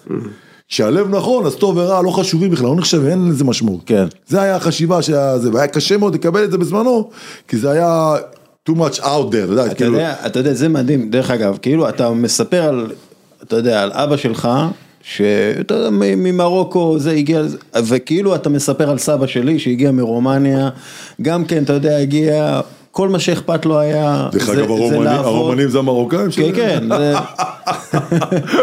הוא בכלל, אתה יודע, גדל, אה, משפחת צבעים ב- ב- בבודפשט. גם סבא שלי הפולני, אותו כן, דבר, שנולד בפולין. לא, אני אומר, כאילו יש, אתה יודע, זה כאילו, זה אוניברסלי, כאילו, אלה שמנסים לחלק, ישראל הראשונה, ישראל השנייה, החבר'ה האלה שבאמת הגיעו, והם בנו את המדינה, כן? הם, הם. כי בלי הידיים העובדות שלהם לא הייתה מדינה, כן? היה רעיונות. אבל הם יום יום שהם הולכים לעבודה, אם זה בתי זיקוק, אם זה לצבוע קיבוץ, אם זה כאלה, זה, אתה כאילו מתאר את אותו בן אדם. לא משנה, אבל איך אני אוהב, למה אני אוהב את הפודקאסט הזה ולאן שהוא הולך? כי בדרך כלל, נכון, כשאתה מראיין אנשים, אז זה הולך על העולם העסקי שלהם, מה הם עשו, איך הם לקחו את זה קדימה. תראה איך הנרטיב השתנה בשנייה, אנחנו פתאום מדברים על מי שהביא אותנו לאן שאנחנו כן. איפה שאנחנו נמצאים. וזה אני אוהב, החיבור בין העבר לעתיד, בין רוח לחומר, בין הילדים לבין מקומות העבודה. אלה המקומות שבהם אני חי ומרגיש בנוח. עכשיו אני, מי שמכיר אותם, גם מכיר אותי. ממבט שלך זה, זה לא רק רוח, זה גם חומר, היית צריך לממן לה את הלימודים האלה, זה, זה לא רק רוח, זה, לא, זה אבל השילוב. אני- לא הייתי בתחילת הדרך, בוא תשמע, בכל זאת. אבל זה, אגב, זה בדיוק אותו תפיסה. סבא שלי אמר, את הכסף, אין דירה בקריית ביאליק אה, בכלום, כן, בכלל עברו לגור, עברו בקריית שמונה, היו ב- בכלום, וכל, הוא אמר, כל כסף שיש, שהילד ייסע להיות בפנימייה צבאית כמו שצריך, שהילד יהיה לו אה, מקום לאוניברסיטה, שלנכדים יהיה אה, לאוניברסיטה. זה ההבדל בין הוצאה להשקעה. נכון. אני מת על השקעה, כי זה מח- מחזיר את עצמו אחר כך. מישהו אמר את זה הכי מאוד יפה, הוא אמר שבורות. בורות זה ההפסד הכי גדול בחיים. כאילו, כדי להיות בור ולהרוויח 5,000 שקל כל הזה, תחשוב כמה יכלת להרוויח אם היית לומד. וזה משהו שגם ההורים של חגית, למשל, עם הילדים, אני יודע את זה, ההורים של חגית היו הרבה יותר קרייריסטים מההורים שלי. הם כל הזמן עבדו בזה, אבל היה ברור שברגע שילדים מגיעים לאוניברסיטה, אנחנו משלמים. ברגע שמגיעים לקורס, אנחנו משלמים, אין דבר כזה, לא משנה אם אתה לומד בארצות הברית או בבוסטון, או באירופה, באחד האוניברסיטאות, אנחנו משלמים, כי אנחנו, אולי לא ניתן לכם דירה, לא ניתן לכם דגים, אבל אנחנו ניתן לכם חכה. כאילו שזה מקסים בעיניי, זה נכון, זה נראה קצת קלישה, נשמע קלישאתי, אבל זה כל כך נכון, שאם אנחנו ניקח את זה לחיים שלנו, זה מדהים. עכשיו, החיים שלנו משפיעים על כל דבר שאנחנו עושים. עכשיו תשאל אותי על מנהיגות, על מורשת הזה, הכל מתחבר לאותו מקום. כן. הכל מתחבר קודם כל לרוח, אחר כך לחומר. אנשים בדרך כלל חושבים הפוך, אתה מכיר אותי 35 שנה. אתה ראית אותי ואני יכולתי להרשות לעצמי, אתה יכול להרשות, הייתי פעם נוסע במכונית מנקרת עיניים, לובש בגדים, מדהים, שעון שעולה 40-50 אלף דולר, הולך עם עט שעולה 1,500 דולר, לא תראה אותי בחיים. תגיד, וכשילד שלך היה לו אין איזה לזה טלפון, משמעות, החומר הזה אין משמעות. היה לו איזה טלפון והוא הוצא טלפון יותר חדיש, מה, והוא אמר אבא תקנה לי, מה מה הייתה התגובה שלך? אתה זה הנוכל הכי גדול בהיסטוריה. זה נוכל בינלאומי. היחיד דרך אגב, בחיי עם כל הילדים שלי, שזה קצת עובד עליו השטויות האלה זה לוטן. הבנות שלי לא עניין אותם כלום, פעם היה, אני לא יודע אם אתם זוכרים, דיזל, ג'ינס דיזל, היה עולה 800 שקל בחנות, נכון? אתה זוכר, ילדים כן, רוצים כן, ג'ינס דיזל. כן, כן. תשמע, אני הייתי פעם בתאילנד עם חגית, קניתי שני מזוודות של ג'ינסים דיזל, כל דיזל עלה איזה 30 שקל, 20 שקל, לא יודע מה. הילדים שלי הלכו עם זה, הבנות, 4, 5, 6 שנים, מעולם לא שאלו אם זה אמיתי או לא. לוטן, הייתי איתו בתאילנד בטיול, הוא נכנס לחנות, הוא רצה לקנות רלף לורן, הוא שואל את המוכרת, "Uh, excuse me, this is original, yes? המוכר אומר לו, in Thailand even the glasses is not original. לוטן זה מאוד חשוב לו, מקבל טלפון, אז יום אחד אמר לי, אבא, יש לי רעיון בשבילך, זה היה לפני איזה 3-4 שנים, קיבל היה לו אייפון 2, משהו כזה שהיה לי בעבודה, שנתתי לו, לא תגיד, הילדים, יש לי רעיון בשבילך, אבא, אני, אייפון חדש עולה 2,500 שקל, יש לי רעיון, אני אמכור את זה ב-300 שקל, אתה תיתן לי 2,200, אני קונה חדש. עשינו, כאילו, עזרתי לך. אמרתי לו, רגע, עוד פעם, זה הטלפון שלי נתתי לך, נכון? כן, כמה הוא עולה? הוא אומר לי, אבא, אני יכול למכור אותו ב-300 שקל. כמה עולה חדש? הוא אומר לי, 2,500. הוא אומר לי, כמה אתה צריך? 2,200. מאיפה תשלים את זה? הוא אומר לי, אתה אבא, אתה תשלים. וזה עד היום ככה, דרך אגב, אני עד היום משלם על הלימודים שלו, על החינוך שלו, על המאמן האישי שלו, מאמן אתלטיקה, מאמן מנטלי, מאמן פיזי, הכל, תדע לך. אבל לא משנה, אני עושה את זה עם כזאת אהבה, כי אני יודע שהילד נמצא במקום, שאלוהים יעזור, אתה יודע, אני לא יודע, לפעמים אני מאושר בשבילו, לפעמים אני מרחם עליו, לפעמים אני דוחף אותו, לפעמים אני מעדיף לא, לא, לא להתייחס, אבל זה, זה עולם כל כך מורכב, המערכת יחסים הזה של אבא וילד ספורטאי. שזר לא יבין. שגם האבא הוא ספורטאי. זה בלתי אפשרי. עכשיו אני, בזמנו קראתי כתבה שלך, ותיירת את עיניי, אבל זה קצת יותר קשה, קראתי כתבה. על אני- מיקי- על מיקי לא, ורועי? אני חושב, אני לא, פעם היה, אני אמרתי שאני עשיתי מחקר בכל העולם, על ילדים שעלו על אבא שלהם. עכשיו, תכניסי עוד כמה פרמטרים. נגיד שאבא שלהם היה שחקן נבחרת ישראל, קפטן של קבוצה גדולה כמו הפועל תל אביב, נגיד קבוצה גדולה, אה, בוא נגיד שחי במקום כמו צפון תל אביב. תמצא לי עוד שחקן אחד שנהיה מצפון תל אביב. לא תמצא. לך בכל העולם, תמצא את מלדיני, אולי את סטף קרי על אבא שלו. איזה עוד? ואז קראתי כתבה שנתת מלא שמות של שחקנים שאני לא מכיר אותם, כאילו, אבל אם תיקח את כל השחקנים, כאילו, הילדים של מיקי, של, אה, לא יודע, של עופר פליישר, של שחקנים ששיחקו וזה, הילדים שלהם לא עוברים את זה שלהם, וזה תמיד דפק לי בראש, חס וחלילה שזה לא יקרה לי עם לוטן, אבל איך שוברים את המעגל הזה? איך שוברים את המעגל הזה? אם פעם המנוע... למה אגב זה לא קורה, לדעתך? אני אגיד לך. זה משהו שאני מטריד אותי וזה גם הסיבה שכתב את הספר הזה דרך אגב. כל האנשים שמוזכרים בספר הזה זה אנשים שהגיעו ממקומות קטנים, ממקומות נמוכים, ממקומות שהיו צריכים לבנות את עצמם לבד אה, ואיך הם חשבו בזמן שהם הגיעו לאן שהם הגיעו. אם פעם המוטיבציה הייתה הרעב, החוסר במשפחה, הרצון להתפרסם, אה, קרא לזה מה שאתה רוצה, לא גם- משנה. גם המשמעות של להיות, שוב, המשמעות הזאת של להיות אמסלם בהפועל תל נכון, אביב. נכון, גם זה. אז, אז אם ניקח את מרדונה, את מסי, את רונלדו, את אה, כל השחקנים הגדולים שפעם שגדלו לתוך המגרשים, מעוני מחפיר, גם לברון ג'יימס, מעוני מחפיר. היום אין רעב. אין פחד שאיזה נער ישטוף לך את הכפר ואתה תלך קיבינימט, אין מה- פחד שלא יהיה חשמל בבית ולא תוכל להפעיל את המיקרוגל, אין פחד כזה כיום. כלומר היום אנחנו צריכים למצוא מנועים חדשים שיניעו את הילדים שלנו, את השחקנים שלנו, כדי באמת לא לוותר, לפרוץ דרך. שמה יכולים להיות המנועים? אז זהו, המנוע האחד יכול להיות ספר כמו שלי, ספר שנותן לאנשים, דוגמה של אנשים שהגיעו מכלום והגיעו אוף זה טוב, אם זה ירדנה עובדיה, ואם זה דוד פטל, ואם זה פיני גרשון, ואם זה רוי ניסני, אם זה אה, ממש אנשים ש... רמי לוי כזה, they, make a difference, אתה יודע, זה- שינו את העולם, קודם כל שלהם, ואחרי של אנשים שסובבים איתם, ואנשים שהם מעסיקים, שינו את העולם, אז זה דוגמה אחת. דוגמה שנייה, אתה צריך להפסיק לחשוב בנושא של כסף ופרסום, אלא לחשוב מה אתה רוצה לעשות בחיים, איך בונים את החיים שלך לפי מטרה שאתה, אתה שם לעצמך. כל הרעיון הוא לא חלומות, פעם היו אומרים, מה החלום שלך? חלום אתה חולם בלילה, קם בבוקר שכחת אותו. 99% מהחלום אתה לא זוכר. ואז היום מתחיל ואתה שכחת מה זה החלום שלך, אבל אם יש לך מטרה, שזה המשמעות שדיברת. נכון, אם יש לך מטרה, ויש לך תוכנית עבודה למטרה, אתה בדרך. הרבה אנשים רוצים להתחיל אחרי שיהיה להם כמה הצלחות קטנות. לא, תתחיל ואז הצלחות יבואו. וואי, אתה. יודע, זה- גם כן משהו שראיתי ב... של מאמנת של דיוק, האוניברסיטת דיוק, שהייתה מאמנת, עוזרת מאמנת ב... בבוסטון, והיא אמרה, אין דבר כזה, יהיה לי יותר קל. אין דבר כזה בעולם, אף פעם לא יהיה יותר קל. אתה מצליח לגרום לקשה להיות יותר קל עבורך, אבל זה לא קל יותר. אתה פשוט מתמודד עם קשה טוב יותר, וזה זה כאילו, זה ממש מה שכאילו אתה אומר, רק כאילו מזווית אחרת. ממש, זה גם מזכיר לסיפור של. זה מזכיר לסיפור, לא, זה מזכיר לסיפור של מייקל ג'ורדן, אה, לא את מייקל ג'ורדן, של קובי בריין, The Mamba Mentality, שאלו אותו, כן, נכון. אה, כמה קשה הזריקה בשנייה האחרונה כדי לנצח משחק, אז הוא אמר, זה שם שאט, זה סיים אני לוקח אלף זריקות ביום, ובראש שלי, מה זה משנה אם זו הזריקה האחרונה או הזריקה הראשונה? תחשוב על זה, כאילו האוטומטיות. המכניזם אותו מכניזם. אנחנו קוראים לזה בהרגש של הספורט, repetition, repetition, repetition, הופך את זה ליותר קל, זה בדיוק מה שאתה אומר. כן. כשאתה עושה את זה כל הזמן, זה יותר קל. כשאתה בא למשחק ואתה חושב שיש לך עילה ואתה צריך לקחת את הזריקה בשנייה האחרונה ולנצח, זה לא עובד.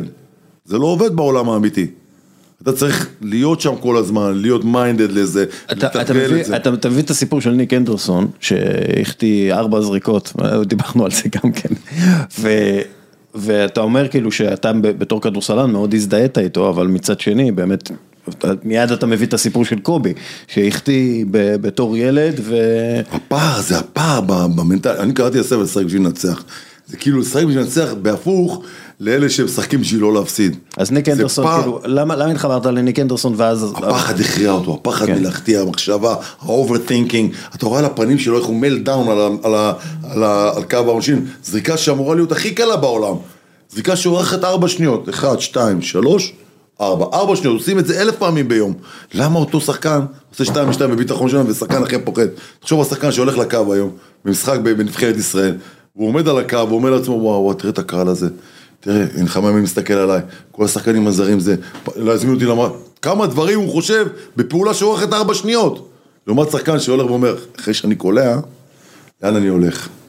אתה אוטומטית מוריד את האופציה של החטאה כן. מהראש שלך, אתה כבר הופך להיות... ראיתי את זה אצל וויליאמס במכבי השנה, זה ממש היה בולט. זה- אז- שחקן אז- מדהים, אז איזה הסיפור, הסיפור של בנוי. ניק ארדסון תמיד דפק לי בראש, נורא הזדהיתי איתו, אני מבין את הפחד הזה. תשמע, אני הורדתי את הפועל תל אביב בשתי זריקות עונשין בקו העונשין, באלעד, הפועל אילת נגד הפועל תל אביב. כן. והוא הוריד אותם שתי זריקות עונשין מהקו. ואני לא הייתי שחקן אה, של 100% מהקו. הפחד להחטיא היה יותר גדול מאשר... זה כמו עובדי מפעל שהם חששו לקחת, כי הם פחדו, הפחד הניע אותם. נתת נתת להם את המפעל, אבל הם אמרו לא. זה ממש ככה, אנשים כל הזמן מפחדים מה יקרה אם. אבל זה עוד לא קרה. בוא נחשוב מה יקרה כש... זה משנה לך את כל הפרספקטיבה, זה כמו אפשר אנשים שיוצאים אפשר לקרב. לשנות את זה?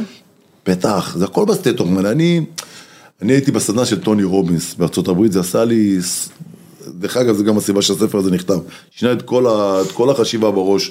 שהוא כל הזמן אומר, בין, ההבדל הוא בין אלה שמצליחים לא לאלה שאומרים, אני צריך לנצח את המשחק, לבין אלה שאומרים, אני חייב לנצח את המשחק. בין, אתה, אתה רוצה להקים עסק, תלך עם מישהו שעולה למשחק, למגרש כדי לנצח, או כדי, עולה למגרש כדי לא להפסיד, או עולה למגרש רק כדי להיות עם החבר'ה, כדי ליהנות. שאלה גדולה, אחי. עכשיו, אם אתה צריך לבחור, אתה תבחר בזה שעולה למגרש כדי לנצח. אתה רוצה סביבך אנשים שבאים, מיינדד, רציניים, שקים בין השיניים, זה בסדר גמור, אבל גם מבינים את ההבדל בין, ה... בין, בין לבוא למגרש כדי לנצח ולרצוח זה, לבין להישאר בן אדם. בעיניי לפחות. ווינריות ואנושיות זה דבר שאי אפשר, אי אפשר, אי אפשר לנצח ה- ה- את הקומבינציה הזאת. כשאתה ווינר, אבל אתה אנושי, לנצח ולהישאר בן אדם, זה, אין לזה, אין לזה, אין לזה תחליף בעולם הזה, אנחנו בטח בעולם שאנחנו חיים בו היום, כל הפוליטיקה, כל השכל הזה, כל, ה, כל השפה הנמוכה הזאת, כל ההתפרצות לתוך התודעה, וואלה, אני מפחד שיום אחד דיסטל עוד תצא לי מהטוסטר, נשבע לך, מרוב שהיא קופצת לי מהטוויטר, קופצת לי מהפייסבוק, קופצת לי מהאינסטגרם, קופצת לי מהערוץ 1, ערוץ 2, ערוץ 13, ערוץ... רק שלא תקפוץ לי מהטוסטר, זה הפחד היחיד שלי, כל השאר אין לי בעיה איתו. אני אגב משנה את הנוטיפיקציות, אני מקבל נוטיפיקציות רק על מחקרים מדעיים שמעניינים אותי. כאילו זה הנוטיפיקציות היחידות. תשמע, זה מדהים, קראתי את הספר שלך על בר דגו, מאלף בעיניי. נכון, אתה יותר, אתה יותר אה, אנליטי ממני. כי אתה יותר כל החיים כותב יותר על מחקרים, על דברים שקורים, איך משפיע אנשים. ואני בא מהמקום שעשיתי, הייתי שם, כן. בינדר, דנדה, כלומר, הלחץ הזה של לזרוק זריקת עונשין, הלחץ הזה של... אה, של אה, להביא תוצאה כל הזמן, איך אתה ביום יום, כשהחבר'ה שלך יוצאים או נוסעים לחו"ל, אז אתה נשאר בארץ וצריך אה, לעבור איזשהו מחנה. זה מטורף, זה מטורף, אבל כשאתה גומר קריירה, מגיע לגיל 35, אתה מסתכל אחורה, אתה אומר, אני את כל מה שיכולתי לתת כבר נתתי. כן. כל מה שיכולתי לוותר כבר ויתרתי. על עצמי כדי שכן להגיע. אגב, אתה מתחיל את הספר שלך עם סיפור אה, נוראי על הכוויות אה, בתאונת גריל, ואז בעצם דיכאון שאתה נכנס אליו, אתה מדוכא כאילו פר אקסלנס, דיכאון קליני. וכאילו אתה, בפר, ב, אתה בצומת חיים אחרי הפרישה, אתה פורש בעצם בהפתעה, אתה לא, לא התכוננת לפרישה, אתה מחליט, אני פורש, ואתה בעצם מגיע לתחתית מסוימת, ומשם אתה מתחיל מחדש עם השיעורים שלמדת במהלך הקריירה שלך ככדורסלן, ושיעורים שאתה לומד, בעצם מאפס סוג של, אתה כאילו מגיע ל... ל... אתה עושה reset, כאילו הפרישה זה לא, אתה עושה reset, ואז אתה... אני מבין, אני מבין שאני לא מתחיל מאפס, זה בדיוק הקטע. אז, אז בדיוק, אבל תספר קצת על זה.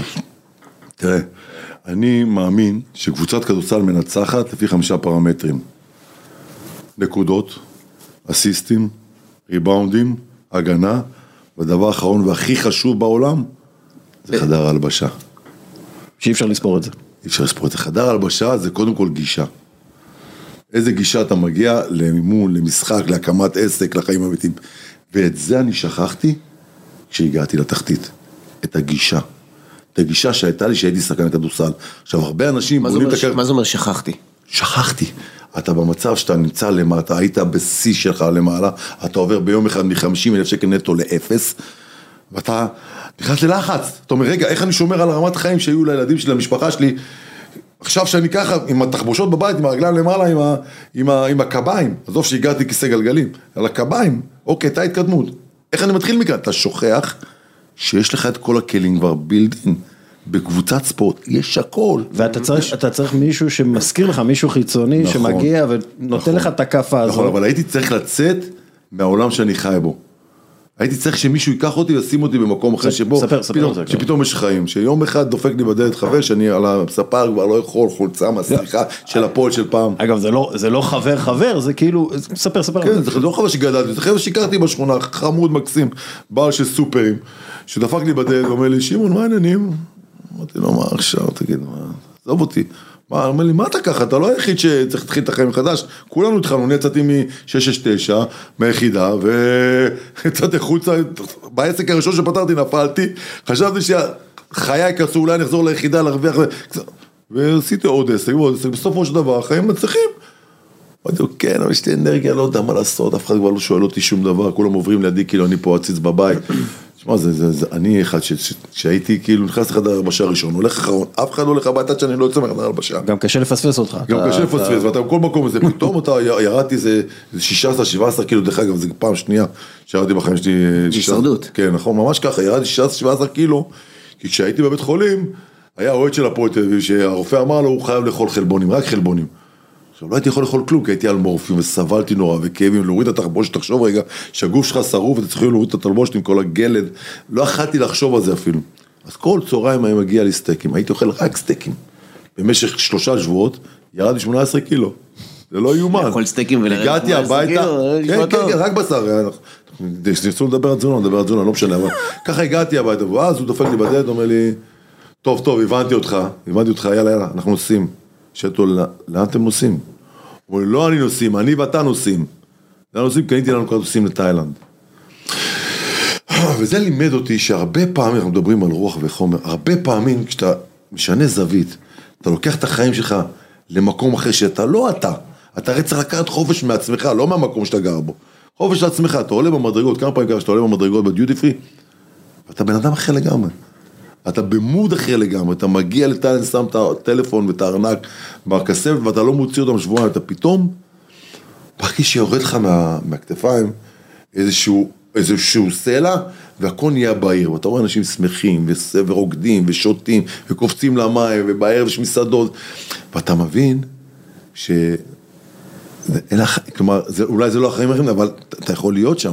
הדיכאון שלך והדרך שבה אתה חי, בגלל מקרה שקרה לך, לא מסמל את מה שצריך להיות לך בחיים. עכשיו, הרבה אנשים יוצאים מהלימודים, בניגוד אלינו ספורטאים, יוצאים מהלימודים בגיל 24, סיימו תואר ראשון, יש שם כבר תוכנית עבודה. הם הולכים לסטאז' במשרד עורך דין, או משרד רואי חשבון, או, או רפואה, או עסקים, או whatever, והם יודעים שתוך שנתיים שלוש הם בלופ. שחקן כדורסל שיוצא בגיל 35, לכולם יש עליו יתרון של 15 שנה בשוק העבודה. אתה מתחיל, בטח כשאתה יוצא פצוע וזה, אתה מתחיל מאפס, מחדש. האנשים האלה שהחיים שלהם מתוכננים, הכל מסודר. כן. אלה שכמונו שיוצאים, פתאום הם עומדים לפי התהום, והם צריכים לקבל, עכשיו, מה עושים? מוותרים, קופצים, ואז אתה הופך להיות פליקס חלפון, אה, כל השחקנים האלה שפשטו רגל, שמחפשים את החיים שלהם, שהתגרשו, עזבו את הבית, חשבו ש... ואתה, הבעיה הכי גדולה של ספורטאים, הכי גדולה, תדע לך, על זה לא מדברים הרבה, ספורטאי, שהוא יוצא ברמה הזאת, הוא אומר, הוא לא יעשה כל העבודה. אני כבר אחורה לא חוזר. הוא לא מבין שאתה חייב לרדת שנייה למטה, כדי לקבל את הקיק חזרה למעלה. כן. גם ברמת חיים, לרדת ממכונית גדולה. גם במכונית שהוא נוסע, בבגדים שהוא לובש, את האנשים שהוא יושב, במסעדות שהוא יושב, הנסיעות לחו"ל, החופשות של המשפחה. הכל הולך טיפה אחורה כדי לקבל קיק קדימה. כן, כן. אין דרך אחרת, וזה, כשאתה שואל אותי על הסיפור הזה שכאילו איך יצאתי מהזה, אתה צריך להגיע לתחתית מדי פעמים כדי להרגיש שזה תלוי רק בך, ואז אני חוזר למשפט הראשוני שלנו, אתם זוכרים? הסיפור שלך לא מעניין אף אחד. עד שאתה מנצח או מפסיד. אתה צריך לבחור באיזה צד אתה רוצה להיות. ואם אתה רוצה להיות הצד מנצח, קום ותעשה. התוצאות לא יבואו בלי שאתה תעשה פעולות. יש כן יתרון לשחקנים, הם יודעים להתנהל בצוות. בטח כאלו שהם אה, קריירה ארוכה, ואתה דיברת פעם איתי על הפועל תל אביב הגדולה, כאילו של שטיינוור ופישמן וסדולדיקמן וכולי.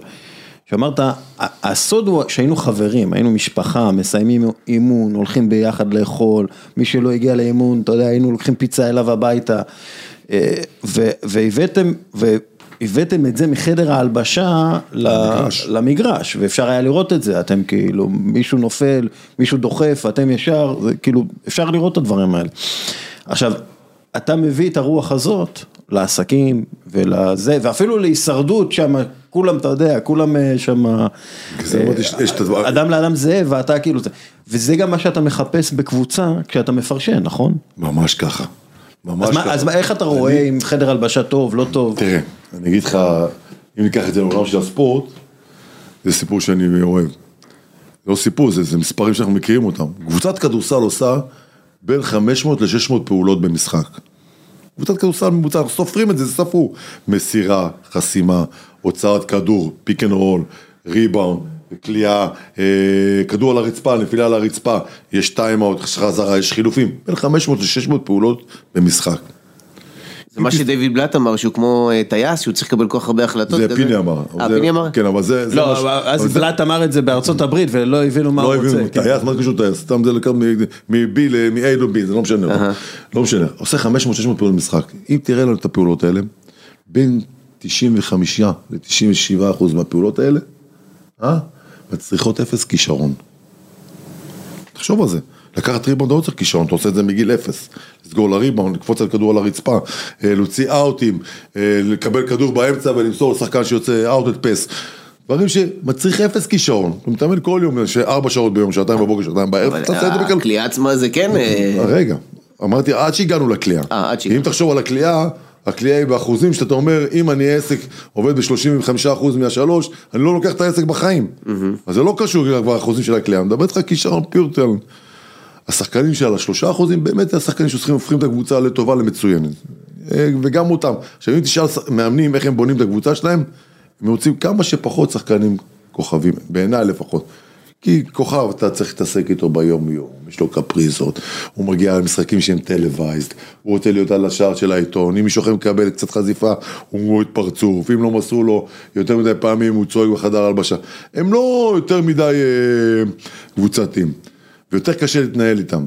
הם לוקחים יותר מדי אנרגיה מהמאמן, מהסביבה, מהקבוצה, mm-hmm. זה הבסיס שלי, אני כל החיים שלי. לא אגיד לא שבעתי, אבל לא אהבתי כוכבים, בלשון המעטה, ואם הייתי צריך לתת להם מדי פעם זבנג, הייתי נותן זבנג. אני, כי אני חושב שבסופו של דבר זה טים אפרט. וטים אפרט מתחיל בחדר הלבשה ויורד למגרש. אין משהו אחר. אם התוצאה זה לנצח משחק, אז אם התוצאה היא... אבל המשחק היום הוא כל כך הפוך ממה שאתה מתאר. אין, אני לא אוהב את הכדרור, כל נכון, הזמן זה נכון. רק מגלה, זה שלושה. נכון, נכון, בגלל זה זה קשה לצפייה, דיברנו על זה לפני שהתחלנו, שיש משחקים שאתה אומר, הם חשובים המשחקים האלה? עד שמגיעים לפלייאוף, מי רואה NBA היום 82 משחקים עד שמגיעים לפלייאוף? לא הרבה אנשים. למה שהם יקומו אני, לראות? אני חולה, אבל כאילו כן, לא, זה, זה נכון, אתה רואה ברייטינג, הפלייאוף פשוט, ברגע שיש את המשמעות למשחק, ובאמת הקבוצות שמתנהלות כמו קבוצות, תראה את שתי הקבוצות אה, שעלו לגמר של ה-NBA, שתי קבוצות, יש כישרון שם, חבל על הזמן, אבל הם קודם כל קבוצות, הם קודם אבל כל גם בקבוצות האלה, כל פעם ראית פתאום מישהו אחר. פתאום בבוסטון ראית את אה, סמארט, פתאום נותן עונה כן. משחק, פתאום בראון, פתאום טייטום, פתאום הגבוה, אה, ארפורד שהיה מצוין. לך ל- לך לגולדן סטייט, על מי תשמור? על תומפסון? על ג'ורדן פול? על קרי? על פורטר? על מי תשמור? כולם שם מפציצים וזה כישרון מטורף. אבל הם כל הזמן מבינים שאני טוב, אני מאפשר לאחרים לבוא יותר לידי ביטוי. אגב, לוקח- סטטיסטיק, אתה יודע, גול- בגולדן סטייט ווריירס לא מודדים סטטיסטיקות אישיות. כלומר, לא אומרים לשחקן, תקשיב, יש לך רק חמישה אסיסטים, או לך יש לך ארבעה ריבאונדים. בודקים כל הזמן את הסטטיסטיקות. אחרת דרמונד גרין יכול לשחק בקבוצה הזאת, טוב תקשיב דרמונד גרין לא יכול לשחק בארץ זר, איך אני איתך? זה נכון, זה נכון. הוא לא יכול לשחק נכון. בארץ זר, בשיא אני אומר לך, כן. הוא עם ארבע אליפויות, והוא הסנטר של הקבוצה הזאת. ארבע אליפויות, למה? גם האינטליגנציית מגרש, גם אינטליגנציית משחק, כאילו, גם הרצון שלו לוותר על עצמו בשביל הקבוצה, הוא מוכן לעשות הכל, הרי הוא יכול לעשות 15 ו-8 ו-10, אם הוא צריך סטטיסטיקה לחוזה שם. אז מה, מה קרה לנו בארץ? איך זה יכול להיות? הרי אנחנו התחלנו מהמקום הזה. אנחנו תחנת מעבר. שכחנו שאנחנו תחנת מעבר, אנחנו בטוחים שאם נבנה קבוצה מספיק טובה, שנה הבאה ניקח קבוצה אליפות אירופה. שכחנו שאנחנו תחנת מעבר לזרים. יש פה מאמנים עד היום שמתגאים בשחקנים זרים שהם הביאו ליורליג. לא ישראלים, זרים. מאמנים ישראלים שאימנו באירופה מעולם לא לקחו שחקן ישראלי. אולי רגשי פעם אחת עם גור שלף. זו הפעם היחידה. מאמנים ישראלים לא לוקחים מאמנים זרים, מאמנים שחקנים ישראלים אליהם לקבוצה. מאמנים יוגוסלבים לוקחים בין שניים לשלושה שחקנים בכל קבוצה שמאמנים באירופה. אותו דבר ספרדים, אותו דבר איטלקים. ישראלים לא לוקחים. כי? כי אנחנו לא מאמינים בתוצרת שלנו. פעם אמר לי אחד היושבי ראש, אני שמעון, מה אני צריך שחקנים ישראלים? יושב לי ביציע אבא שלו, הסוכן שלו, החברה שלו, המשפחה שלו, לא שיחק, אני מקבל ארבע טלפונים בדרך הביתה, שיחק בחוטו, למה לא מסרו לו, למה הוא לא היה, למה לא על המגרש, למה לא זה. יש לי פה שני שחקנים זרים, אף אחד לא יודע שנמצאים פה בכלל. יש לי עוד רשימה של מתאזרחים של אמריקאים עם שם יהודי הברית, אני מחר מביא ארבעה כאלה. הוא לא טוב, נותן לו באתר, מי יתקשר, בעיטה, מי יתקשר אליי בכלל? אנחנו לא רוצים לעבוד קשה. אין לנו אג'נדה אה, לוקל פטריוטיות. הכל אנחנו רוצים רק לסיים את העונה בסבבה וזה והכל טוב. לנסות למלא את האולם, למכור כרטיסים, לעשות כמה גרושים, להמשיך הלאה. ככה נראה הספורט שלנו. ככה נראה הספורט שלנו, חבר'ה. ובגלל זה בקבוצות, אתה רואה קבוצות בלי עמוד שדרה. שמים במכבי תל אביב 18 מיליון דולר, 20 מיליון דולר. תגיד, השנה, כמה שחקנים הביאו למכבי? אין אין עמוד שדרה. קרוב ל-12. כן, רכש מטורף. יש להם 14 שחקנים בקבוצה, חתמו, אני חושב, נמצאים שם רק יפתח זיו ודיברת אלמון שחתם אתמול, אולי גם אה, הוא חתם. בסוף? אולי גם צ'ק כהן. 11 צ'ק כהן שחקנים. גם אה, נשאר. 11 שחקנים חדשים, איך נבנה קבוצה ככה? ומאמן, עוזר מאמן, ומאמן, לא, למרות שבאוריינטציה הבנתי שהם יותר אה, בקטע הקבוצתי מאשר אה, לפני כן. אז עכשיו מתחילה האוריינטציה, וכשיתחילו המשחקים, הוא ילך עם החמישה, שישה, שבעה שחקנים שהוא חושב שיכולים להביא אותו לתוצאה הסופית, וכל השאר ירוויחו כסף. כן. תגיד, סליחה, אני רק חוזר למשהו כי זה כל הזמן יושב לי בראש. אתה אה, התבטאת לפני כן שאתה כאילו שם על הכתפיים שלך הרבה. בשביל האחרים, הילדים, העובדים לא אמרתי את זה. הוא שאל אותי איך אני בנוי, אמרתי שהמוטיבציה שלי זה האחריות שלי, זה אין... קודם כל תראה את הכתפיים, יש לו כאילו, זהו, בדיוק. יש מה לעשות. יש- יש- אני יש- לא לוקח על עצמי, אה, משה. אבל אתה כן, יש, אתה לוקח על הכתפיים שלך הרבה, אה, ומצד שני יש משהו מאוד קליל ב- בהתנהלות שלך. וכשאני מסתכל מהצד זה, איך אתה עושה את זה? כאילו, זה נשמע שאתה לוקח על הכתפיים, אז כתפיים באמת באיזשהו שלב אתה עלול לקרוס. קודם כל אני לא כזה אניגמטי, כאילו אני לא בצד אחד רציני, בצד שני אני מצחיקן, ואתה יודע, אז אני, אני, אני אוהב את מה שאני עושה, אח שלי, אני מאוד אוהב את מה שאני עושה, אני אוהב לגעת באנשים, אני אוהב ללכת למכללה, ואני אוהב לנסוע לדרום, ואני אוהב ארוחה טובה, ואני אוהב חברים מסביבי, אני אוהב את החיים שלי, אני אוהב, יכול להיות שזה ייגמר מתישהו, לא יודע מה, כל דבר בשנייה יכול לשנות לך את, ה, את, את מהלך החיים, אבל עד היום, גם את הקשיים שלי, את הסבל, את, את, את הבעיות כאלה או אחרות, אני מקבל באהבה, וגם אני יודע שזה הכל זמני. כמה פעמים חשבת, אמרת, יואו, איך אני יוצא מהמינוס הזה, לא ישמעו, איך אני יוצא, איך אני גומר את הבעיות, מה יהיה עכשיו? פתאום מגיעה איזו עסקה, אתה סוגר, ממשיך הלאה, פתאום שכחת שזה היה. אנחנו כל הזמן עסוקים באותו רגע שכאילו עומד להתפוצץ, להתפוצץ עלינו איזה, איזה רעם. לא קרה שום דבר. החיים זה לא משהו שקרה לנו. זה לא, אנשים מתייחסים לחיים, כאילו זה משהו שקרה לנו. לא, החיים זה חיים, זה מסע, זה, זה מרתון, זה... זה... ועליך אשכרה התפוצץ רעם, כאילו, אשכרה התפוצץ, כאילו. נכון. וכאילו כשאתה והגבתי, אחי. כן, וכאילו אתה במקום הכי, הכי טוב שלך, אתה כאילו פתאום חוטף את הפצצה הזאת, זה היה פצצה אתה אשכרה. קם וממשיך הלאה, אם ניקח את זה לעולם של הספורט. תגיד, יש יותר אסון מהפסד האליפות עם, אה, עם האגרוף של אה, לבן לא לתומר עשה. שטרנו? אין יותר גרוע מזה. חשבתי שיהיה יותר גרוע מזה. שנה אחרי זה, הפסדנו לגליל עליון בסדרת כן. גמר שהייתה לנו ביד עם דויד טרטקי שאיחר למשחק והיה חדר הלבשה שהתרסק לנו בשנייה בד- בדקה הכי חשובה של העונה. כלומר, אתה כל הזמן חושב כאילו, ואז אתה צריך לבוא לשנה הבאה. שנה הבאה מתחילים מאפס.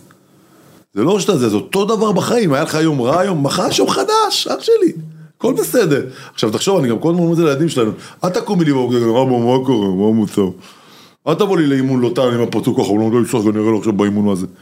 להפך, אנשים אוהבים סביבם אנשים שהם מחייכים, שבאים בגישה טובה, גישה נכונה. תחשוב על בוס שבא היום למשרד ורואה ארבעה אנשים בפינה של הקפה ואומר, הלו, ארבעה אנשים בקפה זה, זה מרד, כל אחד ילך למשרד שלו.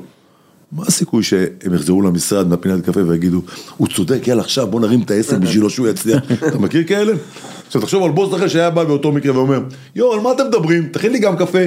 מה, מה, אה, איפה הייתם אתמול? כן, וואי, איזה יופי, וואלה, היום אנחנו נראה לי הולכים לעשות פה מספרים של ה live.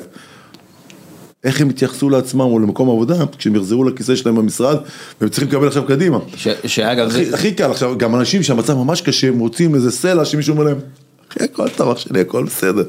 אנחנו נרים את זה, אל תדאג. אתה מעדיף לבוא למשרד שכולם עם הראש בתחת ועצבני ו- וחם והמזגן לא עובד ומזיעים ולא מגיעים לשום תוצאה ושום דבר כלום. או שאתה מגיע מישהו אומר לך, הכל בסדר. הכל בסדר, לא נגמור היום את ההזמנה, נגמור אותה מחר בבוקר, אני אדבר עם הלקוח. הצלחתך, הצלחתנו, כישלונך, כישלון שלי. איזה קל זה. הכי קל בעולם. זה גם מזכיר מאוד את הגישה של אה, יורגן קלופ. יורגן קלופ כשהוא נכנס לחדר, וזה גם אה, אנשים שעבדו איתו ו- ודיברו על זה, כשהוא נכנס לחדר, קודם כל יודעים שהוא נכנס לחדר. אבל דבר שני, הוא מאוד גדול, והוא משתמש בגודל שלו כדי להראות שהכל בסדר, כאילו להעביר נכון. עם, עם שפה לא מילולית את, ה, את החיוביות, כאילו. הוא אמר, קלופ, אמר משפט. אדיר, קלופ אמר משפט- משפט אדיר, בעיניי לפחות שאפשר להשתמש בו בכל יום, שהוא אמר, לכל אחד יכול להיות יום טוב בעבודה. השאלה הגדולה היא, איך אתה מגיב כשיש לך יום רע. הפוך, כולם, כולם היו אומרים, לכל אחד יש יום רע בעבודה, איך אתה מגיב? הוא אומר, לכל אחד יכול להיות יום טוב בעבודה. השאלה איך אתה מתנהג ואיך אתה מגיב ביום הרע שלך. וזה מדהים, זה נכון. זה משפט שהוא מהיר. זה, אני לא זוכר מי אמר, אבל הוא אמר, הבעיה, עם, עם בעיות כל אידיוט יכול אה, להתמודד. ה- האתגר זה היום יום, זה ה... לא זוכר, אחד מהרוסים אמר, דוסטויבסקי או טולסטוי, משהו, זה, יאללה, שאלות קצרות, תשובות קצרות. יאללה, קדימה. איך בוחרים אנשים לעבוד איתם? אני לא אוהב אנשים, אני לא אוהב אנשים שאומרים לי אני יודע הכל. אנשים מפחידים אותי, אומר לי אני יודע הכל, אל תדאג, אני אני אעשה דבר, אל תדאג, אני יודע הכל. אנשים שמפחידים אותי, אז אני קודם כל מחפש אנשים עם גישה טובה, שמוכנים לעבוד קשה וללמוד להתקדם עם העסק, זה הדבר היחיד שמעניין אותי. כל השאר אני כבר אסתדר לבד. איך יודעים שעושים עבודה גרועה? פעם שאלתי את פיני גרשון, וואלכ תגיד, לקחת שלוש אליפות אירופה, איך אתה מקבל החלטות כאלה טובות? הוא אמר לי, קיבלתי כל כך הרבה החלטות רעות בחיים שלי, שבסוף אתה גם מקבל החלטות טובות. אין, אין דבר יותר, אה, יותר חשוב ונכון בחיים מניסיון. לעשות, כשאתה מפסיד, תתאים את עצמך, תמשיך הלאה, לא קרה שום דבר. כלומר, אתה יודע שעשית עבודה. נכון. אה, דברים שאתה לא מוכן להתפשר עליהם. תהיה בן אדם. בסופו של היום תהיה בן אדם. כשאני יושב מול מישהו במשרד, או בפגישה עסקית, לא משנה מה זה, אני לא מודד אותו איך הוא מתייחס אליי. אני מודד אותו איך הוא מתייחס לפקידה שנכנסת ושמה לו קפה, או לאיש הכי חלש בשולחן, אם הוא מדבר אליו בכבוד, אם יש פה איזשהו, איזשהו משהו שהוא מעבר למספרים על השולחן. מספרים על עכשיו זה מאוד חשוב, אבל זה פחות מעניין אותי, יותר, יותר מעניין עם מי אני עושה עסק. ככה אני מודד אנשים. אה, אתן לך דוגמה, לא, לא נעים, זה כבר משהו אחר. למשל, גר אצלי בבניין פעם, שחקן כדורסל למעלה, אני לא אגיד את השם, שמעליי, שהוא היה כזה צנונית כזה. עכשיו, אני מודד אנשים, תמיד, איך הם מתייחסים ל- לילדים, לדוגמה. כל פעם שהיה מגיע דורון שפר לבקר אותו, היינו עולים למעלית, אז דורון שפר היה מרים את הילדה ואומר לה, איזה בובה, יאללה, אני משחק איתה, והשחקן השני עומד ככה, עם הפרצוף חמוץ כזה, לימונית כזה, לא משחק. אז אני, דורון שפר, אני חולה עליו, אני מת, אני מוכן לאמץ אותו היום. השני עכשיו הוא בחור מקסים, מדהים, הכל טוב, אבל לא יכול להתחבר לאנשים כאלה, אתה מבין מה אני אומר? אתה שואל אותי מה... אני מתחבר לאנשים כמו דורון שפר, שהלב שלהם בחוץ, שהם לא... אתה מבין מה אני מתכוון? זה מה שאני מחפש בחיים. לא, לא, בגדול, אני גם לא מחפש חברים חדשים, אתה יודע, אני לא מחפש אנשים חדשים שיקחו אותי ל... אני רוצה להיות עם אנשים שכיף לי איתם, אתה גם מגיע לגיל כזה שאתה רוצה את ה-15-20 שנה הבאות, להיות עם אנשים שכיף לך איתם. היחס לכלבים, זה חשוב. נכון, יחס לכלבים אותו דבר. אני למשל, בחיים לא היה לי כלב בבית. חזרתי מהישרדות, היה לי כלב בבית. עכשיו תחשוב עליי שאני, רואה שערה על הרצפה, אני מת. אני ולותם ביחד, כאילו אין דברים כאלה, אנחנו חולים מזה, זה יכול לעשות אותי חולה. מעולם לא היה לי כלב, אמא של חגית הייתה באה עם הכלב, הייתה אומרת לה, שרה, כלב באוטו. לא נכנס לבית, הסיפור אמיתי. ופתאום הכלבה הפכה להיות המרכז של החיים שלנו, אתה לא מאמין. המרכז של הבית, אם אני פותח עכשיו את הוואטסאפ, עשרה הודעות אחרונות, מי שם מים, מי ירד עם לולה, עשתה קקי, עשתה פיפי, מי שאל פעם אם אני עשיתי קקי או פיפי, על הכלבה כולם שואלים. מקור המוטיבציה שלך. אחריות, אחריות, אחריות, דיברנו על זה במהלך השיחה, זה משהו שמניע אותי כל הזמן, זה הרבה פעמים קצת יושב עליך, אבל אתה מבין שאתה, שזה practicing, practicing, אתה מתאמן על זה, וזה בסוף אה, מתפוגג, לא צריך לפחד מתקלות. מורשת אישית, כמה היא חשובה לך? וואו, מורשת זה מילה גדולה, חשבתי על זה בלילה, שאלת אותי את זה בטלפון. אה, מתהלכים עכשיו, פה בארץ, בין 300 ל-500 אנשים, שאני שיניתי להם את החיים, שאני נגעתי להם בחיים. זו המורשת שלי. זה ה-350-400 סטודנטים שעשו אצלי תואר ראשון, שלא חשבו שזה תואר ראשון, כי באמצע הקריירה שלהם כספורטאים, בפרויקט, במכללה למינהל שאני עושה. זה העובדים שלי במפעל. זה חלק גדול מהילדים שמשחקים אצלי בפרויקט נגב סל בנגב. זה אנשים שאולי לא פיזית לקחתי אותם מהבית ושמתי אותם בכיתה, או במגרש הכדורסל, או במפעל, אבל זה אנשים שאני השפעתי על החיים שלהם. אני- אני יודע שעשיתי ש- הכל כדי שיהיה להם טוב, עשיתי הכל כדי שיהיה להם טוב, אז אני מאמין, אולי מישהו יש לו מילה רעה איפשהו, לא יודע, לא חושב, אבל כל מה שהייתי צריך לעשות עשיתי כדי שיהיה להם טוב, ואם אתה שואל אותי מה המורשת שלי, זה האנשים האלה, זה הילדים שלי, זה חגית, זה אנשים שנגעת בהם במהלך החיים, זה המורשת שלך. אנשים מאכזבים אותך? אני לא, אין לי ציפיות מאנשים. אני בגישה שלי, כשמדברים על מי, אלה שעולים למגרש כדי לנצח, אף אחד לא חייב לי כלום. אח שלי, אף אחד לא חייב לי כלום. ההצלחה בחיים היא אחריות שלי. אם מישהו לא פתר את הדלת, או לא עזר לי בהלוואה הזאת, או לא נכנסתי לעסק הזה, אני לא מודד את זה, כי יכול להיות שאני, זה למדתי מדוד פטל. יכול להיות שאנחנו בגלגול הבא ניפגש עוד פעם. יהיה פה עוד עסקה שאנחנו פתאום נמצא את עצמנו ביחד. אין לי מה להתאכזב ממנו ללחוץ עליו, יש לו שיקולים אחרים, זה בסדר גמור. אותו דבר לכל אחד שמגיע למקום עבודה, לעסקה, ל... ל... או וואטאבר.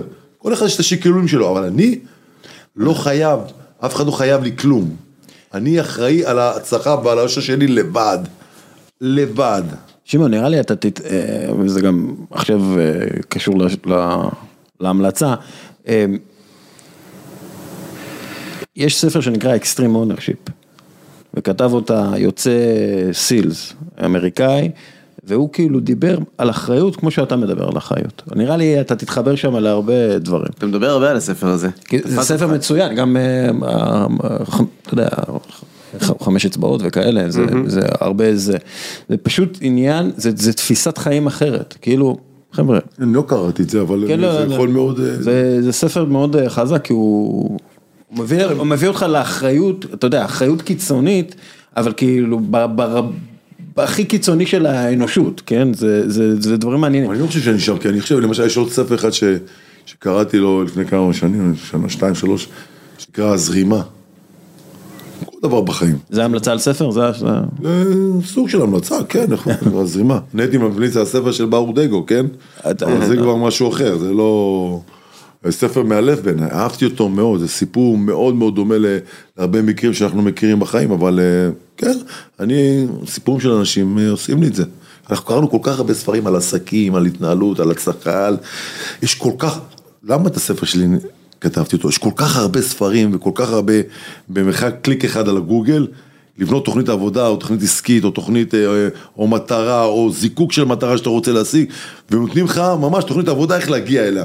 למשל מרתון, מרתון זה המקצוע הכי עתיק בעולם, נכון? מקצוע הספורט הכי עתיק בעולם. יש היום תוכנית עבודה בשבעה חודשים, אם אתה עושה אחד לאחד, מה שאומרים לך בתוכנית, אתה רץ מרתון. ואתה יכול להיות שמן, רזה, עבה, מעולם לא רצת, כן רצת, מהצבא לא, לא, לא שמת נעלי ספורט, לא משנה. שבעה חודשים, זה מתחיל מהליכה בריצה של דקה, הליכה בריצה של שתי דקות. התוכנית הזו של שבעה חודשים, חגית עשתה כבר חמישה מרתונים, אני מעריץ אותה. שבעה חודשים אתה עובד בזה, אתה עושה מרתון. אותו דבר בעסקים, אותו דבר בכל דבר אחר. אבל? הספר הזה אומר, למה? איך אלה שנמצאים על השער של העיתון, שעשו אקזיטים גדולים, איך הם חשבו שזה קרה? תקח את בני בירנבוים למשל מיסוד הסטרים. תגיד, הבן אדם קנה עסק במיליון דולר, מכר אותו בשלושה וחצי מיליארד דולר לפפסיקו אחרי כמה שנים. איך יכול? מה הוא חשב כשהוא ראה. הרי אנחנו יודעים מה זה הסודה שהיה לנו בבית, הסיפולוקס הזה, כן. זה נקרא... אנחנו יודעים איך זה נראה. פתאום זה הפך להיות משהו טרנדי, עסקי שהוא הפך אותו, הוא ראה בחזון שלו, בתמונה שלו, הייתה לו בראש, את הדבר הדוחה הזה שהיה לנו על השיש בבית של ההורים. עסק של שלושה וחצי מיליארד fucking דולר. זה מטורף. ושאלה אחרונה, עצה אחת לחיים. קצרה. היו לנו כל כך הרבה עצות. לא, לא, אני אומר, קצרה, אחת. אל תחכו להצלחה כדי להתחיל לעשות. תעשו והצלחה תבוא. זה מה שאני אומר. יש לכם מטרה, צאו לדרך.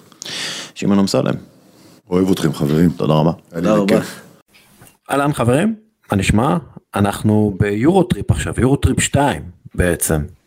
ראיתם את הסרט? היה יורוטריפ 2? אני לא יודע. לא יודע, אבל היורוטריפ היה סרט טוב.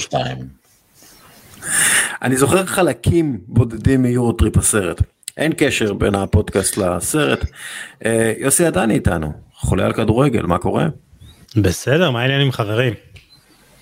הכל טוב, חזרת מסלובקיה, אה, פוסטים מרגשים. אה, וואו, מדהים, מדהים. חתיכת סיפור, חתיכת סיפור. כן, אני חייב להגיד לכם במילה, במשפט אחד, שאני חזרתי הרבה יותר מעודד לעתיד הכדורגל של אה, ישראלי, מאשר אה, הגעתי ב, ב, בעצם למסע הזה, ויש לנו, יש לנו חבר'ה טובים שמנהלים את הכדורגל הישראלי, מקווה לטוב. אה, בוא נראה. אמ, כן, בוא נראה. אני אופטימי מטבעי, כן. אה, ניסים חליבה, מה נשמע? אני עכשיו בבעיה, אני לא, אני לא, אין לי שום זיכרון של הסרט יורוטריפ. אפס, זה בסדר. זה אני לא בסדר גמור. אותו. לא, לא, סרט טוב. יש שם אה, אה, זוג אחים שמתמזמז אחד עם השני, אה, אוקיי. מלא הקאות ושלשולים וכאלה. אה, זה על אמריקאים באירופה. קלאסי. מפתיע שזה הכיוון עליו הם הלכו, האמריקאים. כן, אנחנו, אה, אנחנו מקליטים ביום העצמאות של האמריקאים, אה, ב Independence Day שלהם, אה, נאחל להם מזל טוב וכמה שפחות יריות באנשים אחרים שם, הם לא מצליחים לעמוד במשימה הזאת. וברוח האמריקאית, ברוח האמריקאית אנחנו עושים דראפט. מה זה לא קל, זה לא קל, יש לך רובה, אתה חייב לראות בו, אתה יודע, זה כאילו, זה בוער בך. אה, בתור מי ש... אני עבדתי כמדריך ירי בארצות הברית. אני, אני לימדתי כמה אה, אנשים לראות שם. אני, אני די בטוח שאף אחד מהם לא אה, טבח באנשים אחרים, אה, אבל אה, כוחות ביטחון, לך. תדע. אה, בכל מקרה, אה, אנחנו עושים דראפט, אנחנו בוחרים הרכב של שחקני אה, פרמייר ליג.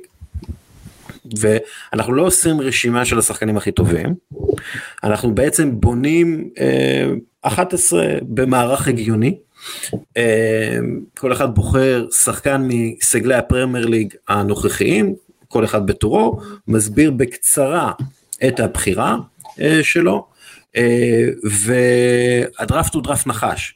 כלומר, מי שבוחר רביעי בסיבוב הראשון, יבחר ראשון בסיבוב השני, ומי שבחר ראשון בסיבוב הראשון, יבחר אחרון בסיבוב השני, ואז יבחר ראשון בסיבוב השלישי.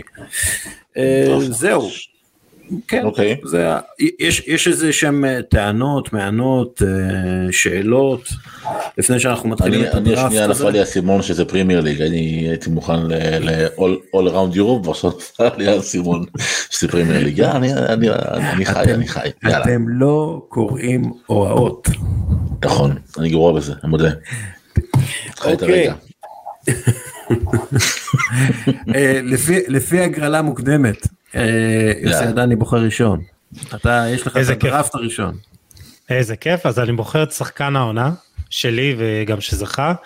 אה, קווין דה בריינה, אני לא חושב שאפשר כאילו לחשוב אחרת, אה, הוא גם סיים את העונה בצורה הכי טובה, 15 שערים ושמונה בישולים ב-30 מחזורים, וזה יחסית עונה בריאה שלו, אז צריך באמת לפרגן לו רק על זה, ובעשרת המחזורים האחרונים הוא הפקיע שמונה שערים ובשל שישה נוספים. גם בליגת האלופות הוא ככה היה טוב במשחק הראשון מול ריאל, ואני חושב שכאילו פשוט זה גאון כדורגל ואני לא, לא, לא חושב כן. שצריך להסביר יותר מדי למה הוא צריך להיות בחירה ראשונה של מי שבוחר ראשון בדראפט אז uh, אני, אני פשוט כאילו גאון כדורגל. כן, רק שיישאר בריא. Uh, כן שיישאר בריא ובאמת uh, אחד מהשחקנים הכי כיפים לראות. ניסים הבחירה עוברת עליך הבחירה מספר 2. רגע, אני, אני צריך לבחור לפי מערך? כאילו, מה, מה עם מערך? אנחנו אבא שלוש שלוש קלאסי? ניסים, אתה יכול לבחור איך שאתה רוצה, העיקר שזה הגיוני. אתה רוצה שלושה בלמים, לך על זה. אתה רוצה ארבעה בלמים, לך על זה. רק שיהיה הגיוני. בסדר גמור. אז אני בוחר ביון מינסון. תשמע, אני במעני משוכנע שהוא השחקן ה-underrated בעשור האחרון. חד משמעית, כאילו בעיניי לפחות. השחקן הזה כל פעם מפציץ שערים, הוא עושה דברים מדהימים, משחק בקבוצה שהיא לא קבוצה, בוא נגיד ככה, מבחינת, אם אתה מסתכל על סיטי, ליברפול, צ'לסי, הוא משחק בקבוצה של, של חצי נגרים, אם אתה עושה את ההשוואה הזאת עוד פעם. הוא עושה שם דברים מדהימים, ובכלל הצמד הזה, סונט קיין, זה, כן. זה פשוט תענוג לראות אותם, ואני שמח שיש להם בעל בית מאוד מאוד עקשן, כי לא בא לראות את סון במקום אחר, זה מרגיש כאילו הארי קיין ויום מילסון נועדו לחיות ביחד לנצח, till death do them part, תותנם. או, או משהו אחר. או, או משהו אחר. אה, אבל כן, יום מילסון. אה, אחלה בחירה. אה, לא חשבתי על מה שאתה אמרת עד שאמרת את זה. אחלה בחירה. אבל חברים, אני אאלץ עכשיו, השארתם לי, האמת היא, את השחקן הכי טוב בפרמייר ליג בעיניי, מוחמד סאלח. הכובש המוביל, המבשל המוביל, מוביל גם בכל מה שקשור ל... ל כל מה שקשור ל... XG ו-XA והאיש מוביל היטב אה, בכל מדד התקפי מתקדם ולא מתקדם. היינו של פעם, בישולים ו... ושערים. כן. גם, גם כשמנרמלים את התרומה שלו ל-90 דקות הוא תמיד בראש של הרשימות, אה, שחקן שאני חייב לבחור אותו, ואם אני בוחר אותו שיהיה לי בצד ימין של ההתקפה, ואני רוצה לבחור את הרלינג הולנד. באמצע. אה, מותר לך להביא שחקנים שעוד לא הגיעו? מה זה הדרפט המוזר הזה? מה זאת אומרת? זה שחקנים מהסגל, הוא בסגל? אני, אני די בטוח שהוא בסגל. הוא, אוקיי. הוא עבר, הוא עבר רשמית, כן. אה, אנחנו, אנחנו כבר בעונה חדשה, אה, ניסים. ארלינג הולנד אה, ומוחמד סאלח, אני בדרך, בדרך כלל אני, אני לא בוחר שני שחקני התקפה בדראפט הזה, אבל אני לא יכול, לא יכול אה, לא לעשות את הדבר הזה, לקבל, שמה? לקחת שני שחקני התקפה. יש לנו, כאלה. יש לנו שלישייה מטורפת וכל, וכל כך שלמה אחת עם השנייה, סאלח מימין, הולנד באמצע וסון מגיע משמאל חותך לאמצע, יש לנו כן, פה... כן, אבל, אבל, הפק... אבל יוסי, שוב, מפקידה. כל אחד בוחר את ה-11 שלו. אתה עכשיו, ניסים עכשיו צריך לבחור מישהו שמתאים לו עם יון מונסון. כי אנחנו כל אחד בוחר את ה-11 שלו. השאלה היא אם מותר לי לבחור מישהו שאתה בחרת. לא מותר לי? לא, לא. למה אתם לא מקשיבים להוראות? בסדר חביבי, כן, כן. ככה עושים פודקאסט מוסר, אתה מבין? אסור היה לי, שיא האותנטיות. שיא האותנטיות, זה המוצר חברים. אה, אה, לא הייתי צריך להתבדח עם דובי גל, נכון? זה הסיפור.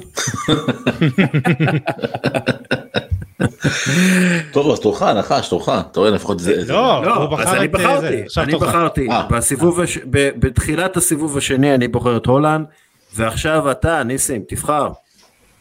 טוב, אם מכרתי את סון, אני חייב לבחור את קיין, אין פה, אין פה בכלל סימן שאלה, כאילו, אם מפרים אחד את השני, אני לוקח את קיין בספיץ שלי, ואת סון בצד שמאל שלי. אגב, אני במערך של 4-3-3, למי ששאל, אז יש לי את קיין וסון, הלאה. אה, אגב, יכול מאוד להיות שאתה תצטרך לתאם פתאום את המערך שלך. את המערך? כן. לא, לא, לא, אני נשאר נאמן למה שאני מאמין בו כרגע, לא, בסדר, ואני אבל אני אמצא את יודע, ההתאמות שלי. יכול להיות שיקחו ממך את כל הקשרים הטובים, ואז וואי משהו וואי שאתה וואי, זה-. זה מאתגר נהיה, זה משהו. מאתגר. לקחת יש בזה מפה. וואחד שחקנים. בסוף אני אשאר עם עדני. רישרליסון, כן. טוב, אז אה, אה, כן, טוב, אז אני אקח לכם את הבלם הכי טוב בליגה, את אה, וירג'יל ונדייק. לפחות שיהיה לי סלע יצוק בהגנה, ואני חושב שמה שמדהים אצלו, זה שהוא חזר לאותה יכולת של לפני הפציעה, וזה בזכות שהוא ויתר על היורו, ו- וראו את זה. בלתי, אפשר, בלתי אפשרי לעבור אותו בדריבל והוא, והוא בחזון העליון של אחוזי הצלחה בתיקון לדריבל עם 76.5 אחוז והוא מקדם את המשחק אני חושב ששילוב שלו בהגנה זה אתה יודע זה, זה, זה הכרחי לכל קבוצת כדורגל אז אה, וירג'יל ונדייק שלי חברים אני מצטער. אז עכשיו אתה צריך אה, לבחור אה, בסיבוב השלישי, אתה- מי הבחירה הראשונה שלך בסיבוב השלישי? אה, השאלה אם להתחשב בכם או לא. לא, ברור שאתה לא צריך להתחשב בנו, אתה רוצה לנצח. לנצח. אה, אז אני אקח את... אה, לקחת לנו את כל ההתקפה, אז אני אקח לכם את אה, ז'ואר קאנסלו. ואני חושב שכן, על צד שמאל. אה, בניתם עליו אתם אומרים. הוא היה- אמור להיות שלי, אבל בסדר, נו, יאללה. לא, אני, לא חושב, אני לא חושב שצריך להסביר את, הבחירה, כי, הוא כל כך טוב. אה, הוא גם מייצר, הוא גם עושה הגנה פנטסטית, הוא גם אה, חודר הגנות עם מסירות וגם אה, חודר הגנות עם דריבל.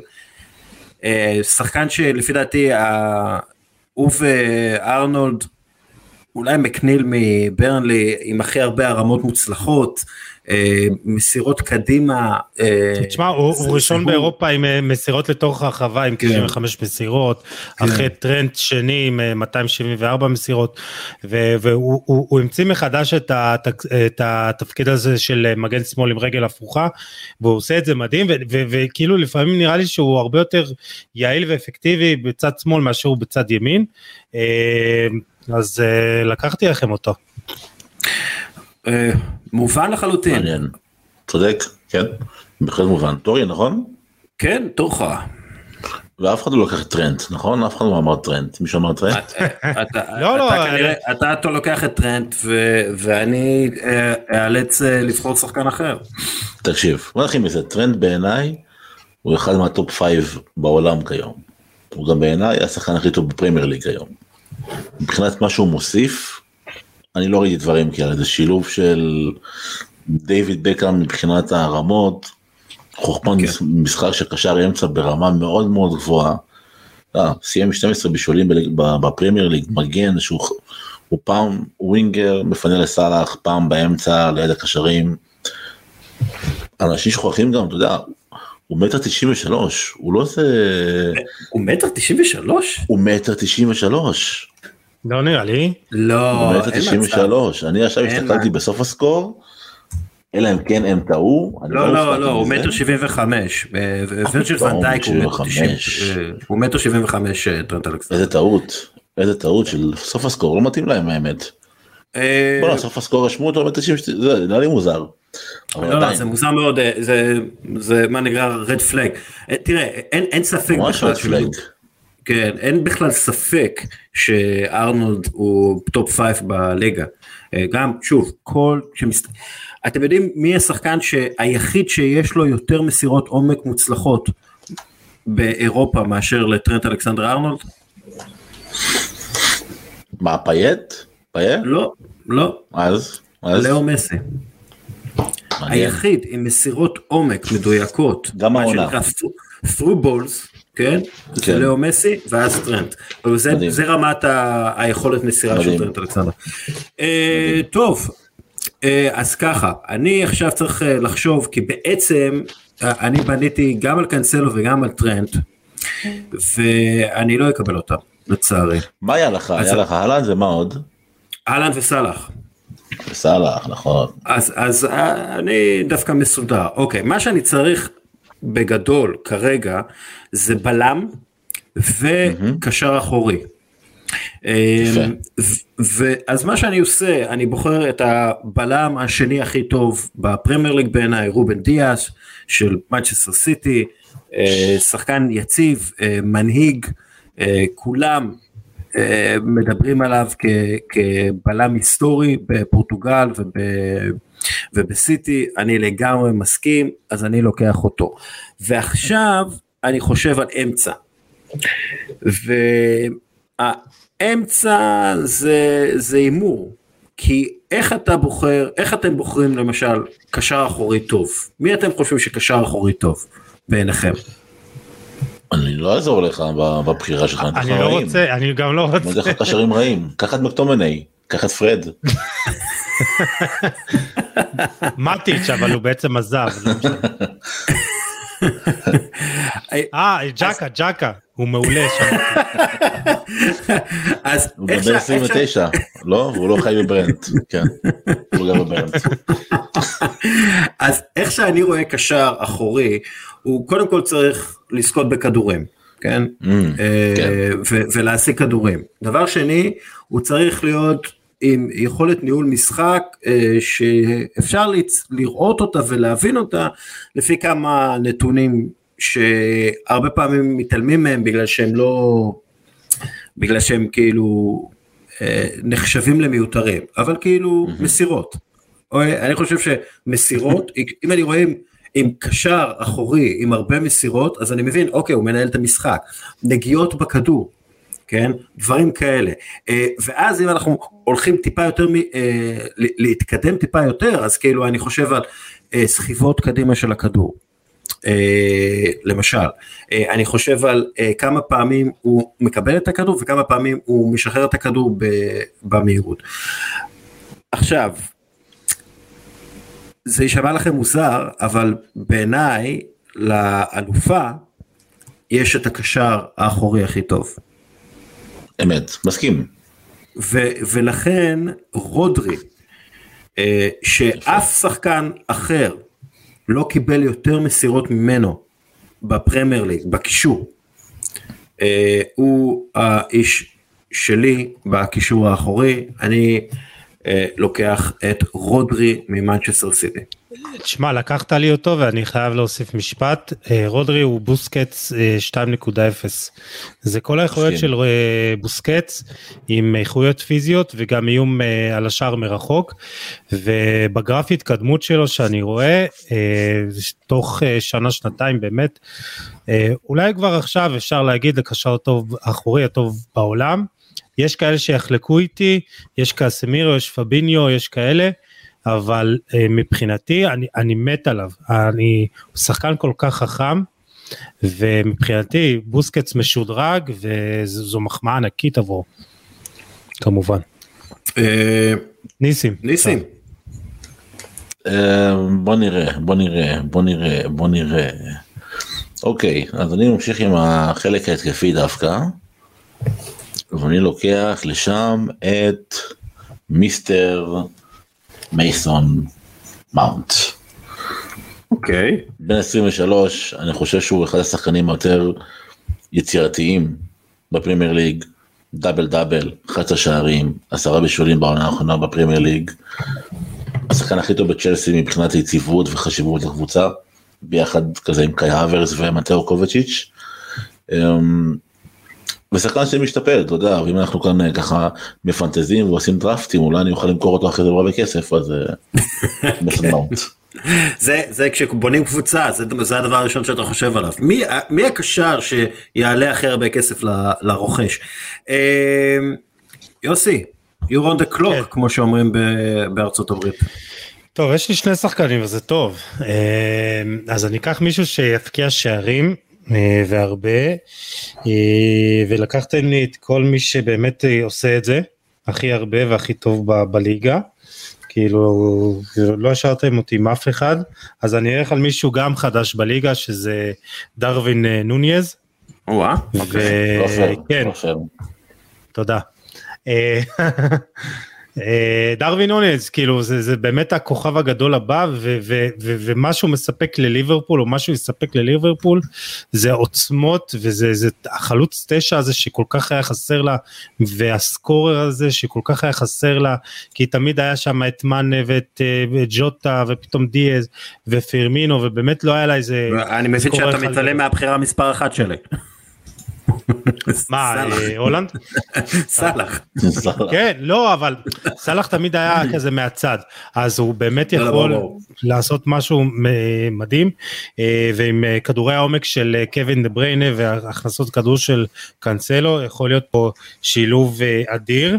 אה, אני, אני שוקל על איזה עמדה ללכת כרגע, אז אני, תשמעו, אני עושה פה איזה מהלך, אוקיי? אני מעביר את ג'ואר קאנסלו לצד ימין. יפה. או, אני יודע מי אתה מביא. ולוקח את רוברט, את אה, זה, אנדרו את. לוקה דין, סתם לא, את אה, רוברטסון לצד שמאל, ויש לי את יפה. שני המייצרים אה, הכי טובים אחרי אה, ארנולד באגפים, ועם הערמות של רוברטסון, נוניאז אה, ינגח, ויש לי פה באמת אה, בסיס טוב, בסיס טוב. לחלוטין. ניסים. יש פה, אז יש, יש, פה, יש פה בעיות, מתחילות לטוס פה בעיות בסגל. אה, אוקיי. הם לא מסתדרים ניסים, מה מה קורה? לא, אני בניתי פה סגל חלומות ואתם פה חצופים ולוקחים פה דברים אה, בכירים. אה, טוב, אני, אני ממשיך עם החשיבה הכלכלית. אני אומר, אני אקח שחקן, לא, אתה יודע מה, אני חוזר בי. אני הולך דווקא על בחירה מפתיעה. אני לוקח לי כמנהל משחק את אה, מתאו קובצ'יץ'. מתאו קובצ'יץ'. כן, יש לי את מאונט מלמעלה, יש לי את קובצ'יץ' מאחוריו בונה משחק. אני חושב שקובצ'יץ' הוא אחד השחקנים הפחות מוערכים בפרמייר ליג. הוא אה, סוג של- סוג של רג'יסטה, שחקן שמגיע אחורה, לוקח את הכדור, יודע גם לרוץ איתו קדימה, להשתחרר מלחץ, לבנות את המשחק בצורה מהירה. אחד השחקנים היותר חשובים ב build-up של אה, טוחל, לא שחקן של מספרים, אתה יודע, לא שחקן של בכלל בישולים, יש לו אולי חמישה בישולים בעונה, 1.1 מסירות מפתח לעונה, זה לא משהו שאתה אומר וואו. אבל עדיין, הדרך שבה הוא עושה לך את ה build-up מאחורה, ושוב, ביחד עם מאונט, יציאות מהירות קדימה, יש לי את קיין ויש לי את סון בהתקפה, וטרנט ככה נותן לו תמיכה, אני בעד, אני לתת את ההחלטה הזאת. מצוין. אה, השארת לי את המגן הימני השני הכי טוב באנגליה, ריס ג'יימס, כן. מצ'לסי. אה, אני גם מאוד אוהב, אני מאוד אוהב את הקשיחות שלו, הוא תמיד, הוא תמיד נראה הכי קשוח בכל קרב על כדור שהוא אה, מגיע אליו, אני אוהב את זה, יש לו גם את היכולת להפקיע, הוא מבשל הרבה מאוד. אה, הוא שחקן ההגנה, הוא שחקן ההגנה עם הבישולים פר 90 דקות, אה, הכי- הכי טובים, טוב, כן. הכי טוב בחמש הליגות הבכירות, יותר כן. מטרנד וכולם שם. כן. כן כן הוא, הוא באמת אם הוא נשאר בריא לאורך עונה זה באמת אה, שחקן עונה אה, כמובן שיש לו את הקרב מול טרנט שדרך אגב אני חושב שטרנט צריך לעבור לקישור אבל זה כבר אה, ויכוח ל, לאמצע העונה. מעניין. אה, ו- ומאחר שהתחלתי עם אה, עם אה, סאלח אה, והולנד אני רוצה לסגור את השלישייה כבר מקדימה ואני מביא את בוקאיו סאקה. בוקאיו סאקה אה, שבעיניי הוא, אה, הוא השחקן העתיד אה, של ארסנל, אולי השחקן הכי חשוב, השחקן שאני הכי אוהב בליגה האנגלית, בגלל שהוא אה, בקבוצה שלי והוא בעיניי השחקן הכי טוב בקבוצה שלי. יש לו את כל מה שצריכים משחקן כנף, גם יכולת כדרור, גם יכולת מסירה, הילד כובש לא מעט, מבשל לא מעט. אה, גם בכל מה שקשור ל-XA, הוא אחד לפי דעתי מה top 5, סליחה, top 7, לפי מה שאני רואה בפרמייר ליג, אחרי שחקנים שכבר נבחרו. שחקן בעיניי שיסגור לי שלישייה קדמית. חזקה מאוד, מגוונת מאוד, גם מהירות, גם טכניקה, גם ראיית משחק, גם יכולת סיומת. עצרו אותי, רק תנסו לעצור אותי. יפה, יפה, בחירה טובה, בחירה טובה. יאללה, ניסי. עכשיו תורי, בסדר, בסדר גמור. אני ממשיך עם האמצע ואני לוקח ליד קובצ'יץ' את ברנרדו סילבה. קוסם, הדבר הכי קרוב שיש היום לאיניאסטה בעיניי, אתה יודע, שחקן ש... באמת? היכולת, כן. אני, אני כל כך אותו, אוהב אותו, אני, אני חשבתי, אני חשבתי שלפני שנתיים הולך להיות אפילו מועמד סביר לכדור זהב, כלומר ברגע שהוא גם יביא את המספרים, הייתה לו איזה דעיכה ב- לפני איזה שנה, אבל העונה האחרונה הוא היה פנטסטי, חלק, חלק חשוב ב- באליפות הזאת של סיטי. אני חייב להודות שאני מאוד רציתי אותו בקישור שלי, כיוונתי עליו, יכול להיות שאני אתחרט על כך שלא בחרתי אותו. ובחרתי את סאקה, יש מצב. אבל, אבל כן, סילבה... אתה יודע שאצל פפ אין, אין כוכבים, כאילו אין שחקן אחד שהוא מעל לכולם, זה מערכת, כן, בגלל זה גם אתה לא רואה את התלות בשחקן אחד. סילבה הוא לגמרי, הוא גלגל שיניים בתוך המערכת הזאת של פפ. יאללה, עדני, דבר איתנו. טוב. אז תקשיבו, אני מתחיל לחזק את ההתקפה שלי ואני לוקח שני ווינגרים שאני בטוח שאולי הייתם לוקחים אותם גם. מצד ימין רפיניה כי הוא עדיין שחקן לידס, נכנס לאמצע רגל הפוכה, מצד שמאל לואיס דיאז הבלתי נגמר עם, עם כאילו מה שהוא עשה בחצי עונה בליברפול, הוא השתלב בצורה פנטסטית במועדון וב... בשיטת המשחק של קלופ עם הלחץ הבלתי פוסק, עם החטיפת כדורים, דריבל כל כך יעיל, ורפינה שמבחינתי כאילו תהיה איזה אבדה לפרמייר ליג שהוא הולך, אבל יש מצב שהוא יגיע לברצלונה. תשמע, רפיניה מצד שמאל, דיאז מצד ימין, יחד עם נונייז, יש לי פה וואחד שלישייה, שהיא אולי אמנם לא מנוסה, אבל עם שנה שנתיים טובות הולכת להיות top אירופי. רפיניה אתה חושב שהוא יעבור לברצלונה? אני לא רואה את זה קורה, לא עכשיו. לא עכשיו אבל, כן לא עכשיו אבל לפי דיווחים הוא רוצה רק ברצלונה ואני לא רואה את ליברפול קונה אותו עכשיו או את... היה דיבור על צ'לסי או ארסנל אבל... צ'לסי נכון אבל גם לא יודע אולי צ'לסי אבל בכל מקרה הוא יישאר בפרמייר ליג אז זה טוב. אני אני בכל מקרה אני מאוד אוהב אותו. בלידס הוא עשה דברים פנטסטיים, כן. הוא אחלה שחקן, הוא דריבליסט בחסד, הוא יעיל, הוא כובש, הוא מבשל, ויש לו גרף התקדמות לפי דעתי גבוה מאוד. כן כן הוא בהחלט אחד מהנכסי כדורגל מצוינים שיש. ניסים, דבר איתנו.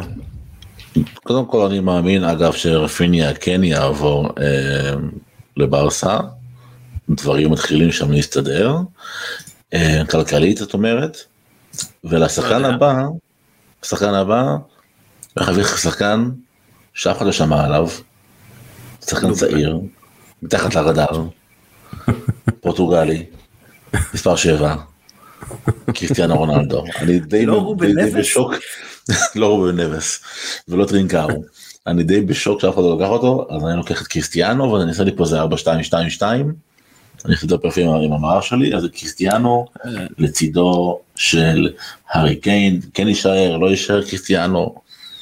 אגב, מה אתם, מה אתם מהמרים? בוא נאמר, היום הרביעי לשביעי, הקלטה, קריסטיאנו עוזב או נשאר? אני חושב שהוא יעזוב. כן. יאללה, בגלל שיוסי אמר שהוא עוזב, ואני אומר שהוא נשאר. יאללה, אני עם יוסי ואתה אומר שהוא נשאר. אגב, לפי דעתי הוא נשאר, הוא הולך להישאר בפרמייר ליג. אם הוא נשאר, כאילו. צ'לסי. אה, כן, זה הדיבור. זה מתאים מאוד, מתאים. מאוד ל- לבעלים אמריקאי שרוצה איזה רהיט חדש ב- בבניין. בדירה שהוא קנה, הוא, אה, הוא, הוא ירצה איזה נכס כזה, זה יעלה אותו ישר לכותרות. אה, אה, האם מעניין. מנצ'סטר יונייטד תעשה את זה? לא יודע, אה, אבל אה, בכל מקרה. יש כבר, היה, כל הזמן מנסים לשחזר את הדיבור הזה, רונלדו לריאל מדריד, נכון. וכאילו מדברים על רונלדו לנפולי ורומא, לא, אבל הוא דיבור- רוצה היה ליגת דיבור אלופות. גם ביירן אולי אפילו. כן, בקיצור, אבל- אני, אני, אני חושב שרונלדו הוא כל כך רוצה להיות ב top התחרותי ולהתחרות גם צ'מפיונס וגם אליפות, הוא לא ילך לאיזה אה, ליגה, לא, לא יחזור לספורטינג כרגע כן, כן. ולא לרומא ולא כן. לנפולי. אה, טוב, אה, חזרה לבחירות שלנו ואני שם לב שאני, אין לי הרבה ניסיון בחלק ההתקפי, אז שימו לב מה אני עושה. אבל ש- עדיין, יוסי, אה, מה? תורי עכשיו. לא, לא, באמת? כן. לא לא, בחרתי, דיברנו על רונלדו עכשיו חמש דקות, לא בחרתי, תן לי לבחור. לא, נו, בבקשה, אל תיקח לי את מי שאני רוצה. אה, קודם כל, ההתקפה שלי סגורה, אז אני לא יודע מה אתה... זה, ההתקפה שלי סגורה. אני צריך לסגור אבל את האמצע. ואני רוצה לצד רודרי את ה... אחד מהקשרים האחוריים הכי טובים אה, ב, ב, באנגליה. ובעיניי בעולם. לא, לא, לא בהיסטוריה. אה. שחקן שמוזר לי שהוא לא עבר הקיץ מווסטהאם לקבוצה לא. שצריכה קשר אחורי, ואני לוקח את דקלן רייס, חברים. הרגת אותי. אני סוגר את האמצע, אני סוגר את האמצע עם דקלן רייס ומרטין אודוגור. אה, אה, ורודרי, אני חושב, מרטין אודוגור, אני לקחתי אותו, כן. אני חושב שיש לי אמצע שהוא גם יודע לבלום וגם יודע לסחוב את הכדור, גם יודע למסור קדימה. מרטין אודוגור הוא אחד מהמוסרים אה, הכי טובים בפרמייר לפי, לפי כל הנתונים. הוא וסאקה יצרו אחד לשני יותר הזדמנויות אה, לשער מאשר קיין, ואפילו יותר מאשר קיין ו, וסון בשנה שעברה. אה, באמת, אה, דרך אגב, מרטין אודוגור אני חושב שאמרתי לכם את זה כבר, השחקן הכי קרוב לאייל ברקוביץ' היום זה מרטין אודוגור. שראית? יפה. יפה. אגב, יכול. להיות שבגלל שהוא צפה בברקוביץ' שמוסר לאודוג... ל... איך קראו לה? איך קראו לה? אה? אוסטרסטייד, אוסטרטייד, אוסטרטייג, איך קראו אוסטרטג, לה? כן, אוסטרטג, כן, כן, אוסטרטג, כן. לא, לפי דעתי אוטוגור היה צעיר מדי בשביל זה, הוא לא, הוא לא זוכר את ברקוביץ'. יש- אבל בכל מקרה, הכי, הכי. קרוב לברקוביץ', אז יש לי אמצע שאני מאוד מבסוט ממנו, דקלן רייס, רודרי ומרטין אודוגור עם שלישייה קדמית. ניסים, תורך. תורי, תורי, תורי, תורי, תורי, תורי, תורי, אוקיי, אז אני בגדול נשאר לי הגנה בתכלס. אז נשאר לי הגנה, אז אני, אני הולך להפתיע, יאללה עוד הפתעות, אני מפתיע היום. אני לוקח כמגן שמאלי את אה, מרק קוקריה. אוקיי, יפה, יפה. אה, אחלה עונה. אה, ברייטון עובר לסיטי עוד כמה ימים, זה פלוס מינוס כזה, נמצא בטופ 10 העונה של המתקלים הטובים ב- בליגה. שחקן שיודע גם להוביל כדור, למסור כדור, שחקן מאוד איכותי עם הכדור, אני אוהב אותו, קוקריה זה הבחירה שלי למגן השמאלי. אליך. אלני. טוב, אז אני, כמו שאמרתי, לקחת לי שחקן אחד שרציתי, אה, למרות שאני חושב שאולי יהיה לי קצת בעיה באיזון בהרכב, באמצע, אבל אה, אז שימו לב, קודם כל אני אקח את פביניו שינה לי את האמצע, אה, ואני חושב שהוא אחד אה, קשרים השקטים האלה שעושים באמת את הסגירות הנכונות במקום הנכון, הוא כאילו כן. הוא מאוד אה, שקט במשחק שלו, הוא גם נוח עם הכדור, ואני צריך עוד קצת אה, איכות אה, ביצירת מצבים, כאילו לא מספיק לי דה בריינה אז אני אקח את אה, ברונו פרננדס שאני לא יודע איך לק... לא לקחתם אותו. ברונו פרננדס, אה, כן. מצוין. כן, אז יכול להיות שיהיה לי קצת חוסר איזון עם, דה- עם דה בריינה, כן, אבל זה- אני זה- מאמין זה בעיניי הבעיה הגדולה, כאילו, אבל... אה, אחלה בחירה. all in על התקפה. אמ, אבל אה, אני אשחק קצת עם אה, דה בריינה טיפה מאחור, playmaker אחורי פעם, פעם פרננדס ועם חיזוק טוב בהגנה אני מאמין שיהיה בסדר. ניסים, דבר איתי. תקשיבו, אתם יש לכם כל הזמן שתי בחירות, אולי תביאו לי עכשיו שתי בחירות שאני אסגור את כל ההגנה שלי. כי נתקעתי באמצע, בסנדוויץ'. אנחנו עושים פה טרידים, זה אפילו לא, זה לא חוקי. אני אתן לו, אני אתן לו, אני מוכן לוותר. לא, לא, אין, אין. רק אל תיקח לי את רוצה. חבר'ה, בתור הקומישיונר, אני לא יכול להגיד. דסקל, דסקל הוא הקומישיונר, אין מה לעשות. בסדר. דבר איתי. נשארו לי שני בלמים, אז אני הולך על קריסטיאן רומרו. לפי דעתי הבלם הטוב ביותר בליגה היום אחרי וירג'ה ונדייק, מבחינת מה שהוא תרם לקבוצה שלו. החתמה שהרימה את טוטנאם כמה רמות למעלה מאז שהוא הגיע.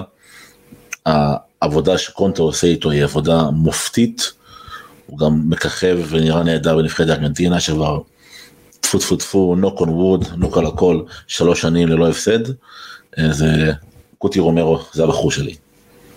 אני איתך, אחלה בחירה. טוב, אני צריך הגנה, אה, אני צריך אה, בלם, אני צריך מגן שמאלי, אה, ו... בהצלחה עם המגן השמאלי. כן, מגן שמאלי, אני לא אהיה לי את המגן השמאלי הכי טוב בליגה, לא לפחות מי שאני חושב. מה עם טירני? סתם. טירני הוא אחלה, האמת היא נראה, נראה, אני לא רוצה יותר מדי שחקני ארסנל כי זה, זה לא טוב ללב. אז תקשיבו, אני לוקח אה, בלם אה, שאני תופס ממנו, דרך אגב רציתי לקחת את רומרו, אה, אבל לקחת לי. יש. אני, אתם יודעים מה? אני הולך על uh, שחקן הגנה שמכיר את uh, רובן דיאז כמו שצריך, אמריק לפורט. לא, די, אתה לוקח לי בדיוק את ה... תשמע, הוא בלם כל... הוא בלם מושלם, כאילו, משחק רגל, אולי בלם עם משחק הרגל הטוב בעולם, אני אולי מגזים, אבל הוא מדהים. אה, הוא באמת, אה, הוא שחקן באמת אה, אדיר. ותקשיבו, אני, אני עכשיו מסתכל על הנתונים של המגנים השמאליים, המצב לא משהו. אין, אין. אין, זה לא, זה לא נראה טוב, זה לא נראה טוב בכלל, באמת, המג... לא סתם במנצ'סטר יונייטד הביאו כמה כאלה. נכון. כדי ש... נכון, אבל, אבל שים לב ל scouting הרע של יונייטד שפספסו את uh, טלב טוואטחה בהעברה חופשית זה פדיחה, פדיחה קשה.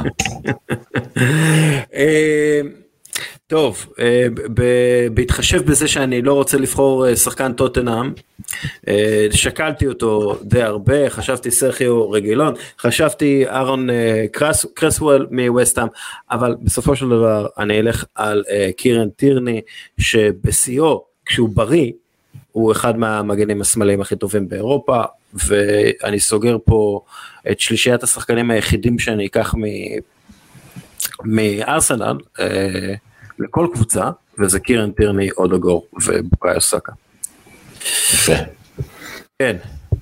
אה, אוקיי, אתה, my turn, נכון? כן, תורי, תורי.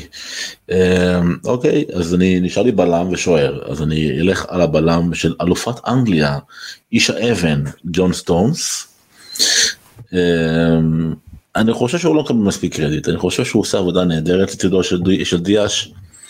אני חושב שהוא בלם מאוד מאוד סולידי, הוא לא טועה הרבה, הוא טוב עם הכדור, אנגלי, אז המחיר שלו תמיד יעלה וזה טוב למכירות העתידיות שלי, אם אני אמכור אותו.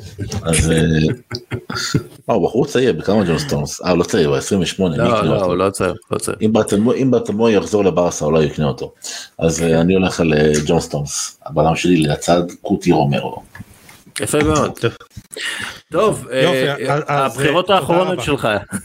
כן, אז אני סוגר את הנבחרת שלי, ואת האמת, אה, סוגר אותה עם אה, שני שחקני ליברפול. קונטה בלם מצד ימין, ואני חושב שהוא, אה, הייתה לו טבילת אש נורא טובה בעונה הזאת, ולאט לאט הוא דחק טיפה את ג'ואל מטיפ החוצה.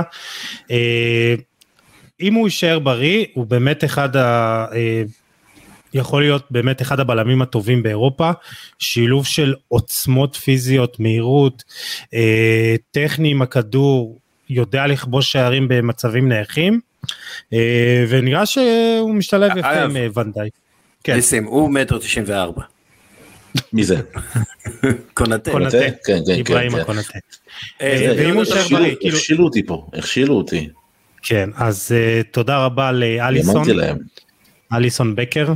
אה, אני חושב שתמיד יש את התחרות הזאת עם מי שוער יותר טוב בינו לבין אה, שוער שני הברזילאי בפרמייר ליג, אה, אדרסון, אבל אני לוקח אותו כי יש לו משחק גם רגל טוב, הוא שוט סטופר מצוין. ובטוטל בכל הנקודות אני חושב שהוא שוער יותר טוב מאדרסון והוא גם משלים לי פה אה, חוליית אה, הגנה ממש טובה מתואמת של ליברפול אה, ויש לי פה אחלה אחלה לקחתם לי הרבה ממנצ'סטר סיטי אבל לא נורא נסתדר. ניסים. יס אני מתלבט אני מתלבט בין שלושה. מתלבט בין אה, אפילו בין ארבעה. יש לי דחיה שאני מאוד אוהב אותו. הוא עשה עונה טובה. הוא עשה עונה טובה מאוד. ויש את מנדי שאני חושב שהוא אחד השוערים הטובים בעולם היום. ואדרסון. ולוריס אלה ארבעה שלי. לא לא לוריס מה יש לך מטוטנאם? וואו לוריס שוער מצוין. לא הוא מעבר לשיא. במיוחד כשיש לך את מנדי ואת אדרסון. זהו, אז בכל זאת אני אלך על על מנדי, על מנדי כי, כי הסיפור שלו מדהים והעלייה שלו מטאורית ובכלל כאילו כל כל העילה הזו זיו מנדי היא עילה מאוד מאוד uh, מרשימה ואני חושב שהוא חתיכת פיגורה בשער אפילו יותר מאדרסון אז uh, מנדי it is. Um, וואו וואו כמה שחקני מנצ'סטר uh, סיטי יש לי. אלופת אנגליה ראוי. טוב יאללה אני אקח את אדרסון. עשינו לך טובה, השארנו לך את השוער שעובד טוב עם דיאש. זה או אדרסון או אה, אדי פופ. לא, אדרסון, אדרסון. אה, כן, אדרסון גם אה, שחקן, רגע, אבל לא שקלת אפילו את רמסדייל? לא הבנתי. לא לא הוא צריך עוד ללמוד. אני אוהב מה שאני אוהב באדרסון שיש לו יותר מסירות עומק מוצלחות מאשר הרבה מהשחקנים בפרמייר ליג. כלומר הוא אחד מהמוסרים הכי טובים לעומק מהמחצית ה...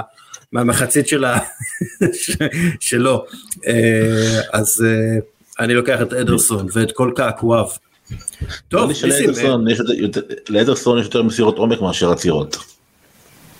לא דווקא מבחינת עצירות למשחק הוא mm-hmm.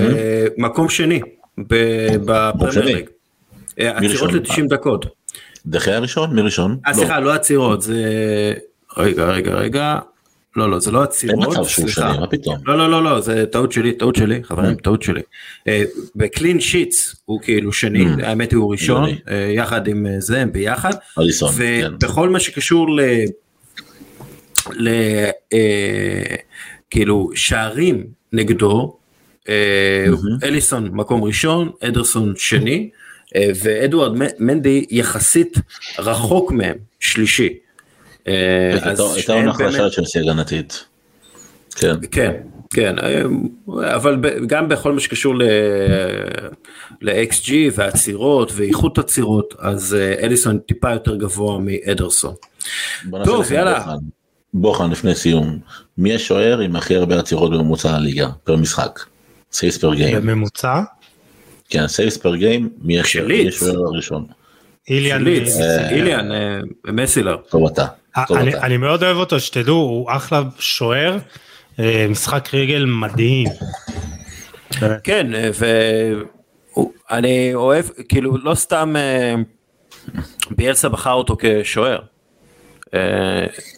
הוא גם אמיץ, הוא גם לא, גם אם הוא עושה טעויות, הוא ממשיך את המשחק שלו, אני, אני אוהב את זה, אני מאוד מעריך את זה בשוערים.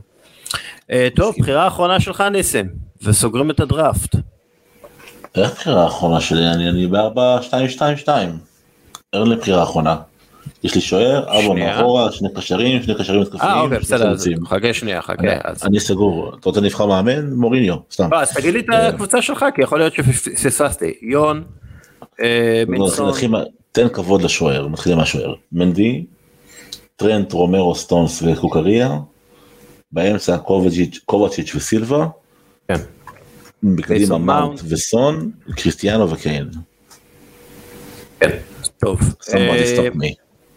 לפי הבחירות, אה, דני, ה- ה- הדראפט, העשרת הראשונים בדראפט שלנו זה קווין דה בריינה במקום הראשון, במקום השני יון מונסון אה, במקום השלישי, סאלח במקום הרביעי, הולנד, במקום החמישי, אה, הארי קיין, במקום השישי, אה, ז'ואאו קנסלו, אז דרווין נונייז אה, וטרנט אלכסנדר ארנולד, וסוגר את ה top 10 רובן דיאש. אה, האמת היא, כשאני חושב על זה, העשירייה הראשונה זה כאילו, אלו השחקנים שהיו בונים סביבם קבוצות היום. תכלס. כאילו, אה, הולנד הוא לגמרי מישהו, למרות גילו, שאתה יכול לסמוך על זה שלפחות יהיה לך 24 שערים בעונה. זה, זה, זה אתה יכול להיות בטוח בזה. אה, הוא פשוט, אה, באנגלית קוראים לזה walking bucket, אז הוא ממש אה, שער בהליכה, או שער הולך. אה, זה אז קל, תקשיב מה צריך לעשות. אתה יש לך הרבה קשרים, תביא איזה לוקיישן, מסך ענק, פלייסטיישן, פיפא, בונים את הקבוצות האלה, כן. ונביא חבר'ה גיימרים שישחקו, נראה נשמע לי... לא, לא, זה, זה, זה נשמע טוב, זה נשמע טוב. דרך אגב, אה, פעם עשיתי את זה עם עוזי דן ועמית לוינטל, ומישהו הגיע והתחיל לעשות אה, אה, סימולציה של זה ב Football Manager או משהו כזה. מגניב. אז זה מגניב. אז אם כאילו... כן, אם אחד מהמאזינים משועמם מאוד, אז שיעשה את זה. אני חושב ש... שיעשה ויהיה איתנו באחד הפרקים ככה בשביל שיספר איך זה היה. אה, דרך אגב, אני חושב שאני בחרתי את הקבוצה הכי טובה. אה, לא, לא, אנחנו נעלה את זה להצבעה ויש פה... נעלה את זה להצבעה, כן. אה, אני פשוט באמת לא רואה, סאלח והולנד אתם נתתם לי. נתתם לי את סאלח והולנד, כאילו איך, איך.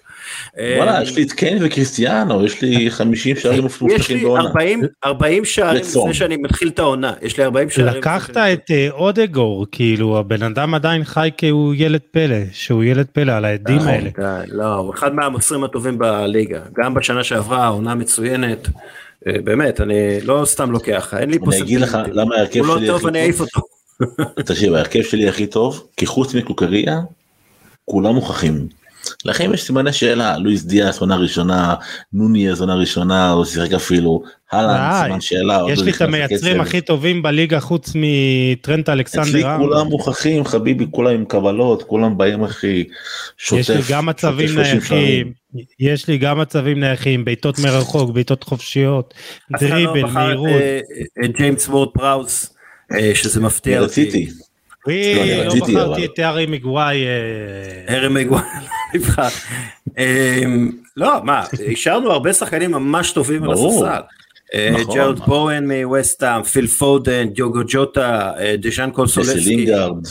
ג'סי לין, בוא נראה לאן הוא מגיע, אה, תיאגו סילבה, אם אם אתם אוהבים. את תיאגו הדבר הזה. אלקנטרה שמאוד רציתי כן, אה, אה, לקחת אותו. קריסטיאן אבל- אריקסן, בן צ'ילואל, ריאד. סטרלינג, כן כן, אה, דיוגו ז'וטה, המון שחקנים, כן, המון שחקנים. כישרון. אנחנו יכולים עכשיו לגלות לכם שעדן אה, רופה הייתה אמורה להגיע, אבל אה, לא קרה. אה, נכון. אה, ההרכבים היו הרבה יותר אה, מאוזנים בוא נגיד ככה כן, כן, כן, זה... ברור. והיינו צריכים להיות יצירתיים יותר. כן. נכון. אה, אבל... אחלה, אני, אני אוהב את הקבוצות, אני אוהב את. אני תמיד אוהב את המשחקים האלה, זה כיף, אה, בזמן פגרה, אה, וגם נותן לנו ככה להבין מה אנחנו אוהבים בכדורגל ואיזה סוג שחקנים אנחנו אוהבים בכדורגל. ניסים למשל אוהב שחקנים לא טובים, זה בסדר. אה, טוב, ניסים, יוסי, תודה רבה לכם.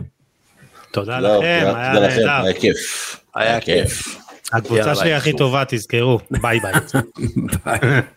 ביי חברים. ועכשיו גל קרפל מהפינה החברתית בשיתוף בועטים את הגזענות והאלימות מהמגרשים של הקרן החדשה לישראל. גל קרפל, הרבה אה, דברים קרו השבוע שצריך אה, לדון עליהם. כן, תשמע, אה, אתה יודע, אולי במלחמה באלימות בספורט, הרגע הכי חשוב זה הרגע הזה, שבו עובר חוק חדש, או תיקון לחוק אלימות בספורט, אה, אז זה בהחלט אה, רגע חשוב. אה, מצד אחד מעורר תקווה, ומצד אחד, אתה יודע, משמח ומפתיע שהממשלה רגע לפני שהיא מתפרקת מצליחה להעביר את הדבר הזה. אמ, אז זה טוב שיש עשייה בתחום, נגיד את זה ככה. כן. אה, עכשיו, אבל, כן. החשש הוא כמובן, דיברנו על זה גם בעבר, שהחוק לא באמת יפתור את הבעיה. אה, והולך, כאילו, הולך אה. ליצור יותר. בעיות, כן. זהו, אז זה הולך ליצור בעיות חדשות, אבל אה, בוא נגיד, אני אתחיל מזה שהמצב הנוכחי הוא בעיה, ממש בעיה. אמ, אני, חוץ, מה, חוץ מהדוח הזה, ביחד עם הדוח הזה ממש, ממש באותו יום, אז יצא, אז חיכינו כבר ליום ראשון כדי לעטוף את זה יפה, הוצאנו את דוח הסיכום, סיכום העונה שלנו. כן. אמ, ובאמת מה שאנחנו רואים השנה, התופעה הבולטת ביותר, אתה יודע, אני כל הזמן, בשנים האחרונות תמיד מדבר על גזענות והפערים וכל מיני דברים, וקרבות הכנופיות מחוץ לאצטדיונים. השנה, אה, מה שאני קראתי לו כאיבוד שליטה כן. של הרשויות ביציע, אה, שזו אמירה לא פשוטה, כי באופן כללי לא, אתה יודע, יציע כדורגל זה לא איזושהי זירת אה, הפגנות, או שאתה צריך אה, משילות בה, כן? אבל כשהמצב הוא כזה, אז, אז, אז אין ברירה אלא, אלא גם, גם להשתמש בביטוי כזה שלא הייתי רוצה להשתמש בו. אבל כשאני אומר איבוד שליטה של הרשויות, אני מתכוון שהשנה נשברו שיאי כל הזמנים בפריצות אוהדים למגרש כדורגל, בעיקר בזריקת חפצים, מגרש כדורגל, חזיזים, אבוקות, אה, כל הדבר הזה, פירוטכניקה שגורמת להפסקת משחקים. אה, אז הדבר הזה, הדבר הזה חצה גבולות. עכשיו כמובן היו אירועי קצה עם המכות באוהדי בית"ר ועם אוהדי סכנין וכל מיני דברים כאלה, אבל האמת היא שזה אנחנו די רגילים, זאת אומרת אנחנו די רגילים שיש שלושה ארבעה אירועים בעונה, שהם אירועי קצה, חמורים, פליליים, אה, שגם עושים כותרות ומדברים עליהם. אבל הנושא הזה של השלכת חפצים למגרש, אה, דחיית משחקים, אה, פשוט בלאגן היסטרי ביציע. כן, ורואים ו- רואים את זה במספרים, כלומר, רואים במספרים כן. של הדוח. אה, השאלה, אתה יודע, אם אנחנו מסתכלים על 110 הבעיות, 110 אירועים של התפרעויות כן. אוהדים, 110 אירועים זה ב-110 משחקים שונים, כן, אתה מבין את המספר? כן, ב- ו-21 110 תקריות פריצה, שונים. כן, כן, אנשים, אנשים, אנשים, אה, הייתה איזושהי סוג של התפרעות אוהדים, זאת אומרת לא, לא קללות גזעניות, זריקת חפצים, משהו באזורים האלה, אבוקות, זריקת חפצים, פריצה למגרש, משהו מהדברים האלה.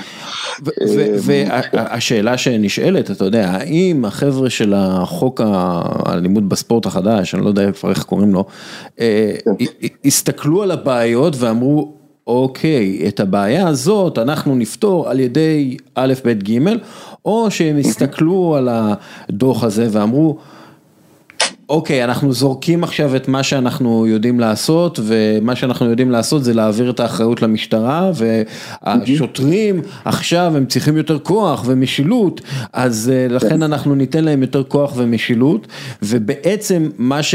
עשוי לקרות זה אם אתה זורק אה, קונפטי באוויר, אתה עשוי לקבל קנס מאוד גדול.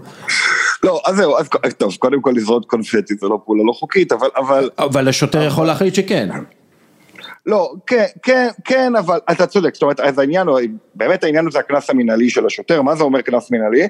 שהשוטר לא צריך להוכיח את הנזק, זאת אומרת, הוא יכול להרחיק מהמגרש אה, אה, אה, לתקופה מוגבלת ויכול לתת קנס בלי להוכיח נזק, זאת אומרת, כמו למשל, אתה יודע, אה, כמו מישהו הסביר לי השבוע לדוגמה, כמו למשל, אתה יודע, בכביש, אם אתה נוהג בטלפון, אז השוטר נותן לך קנס, גם אם הוא לא צילם אותך מדבר בטלפון. כן. אז כאילו, כאילו מהאזורים האלה.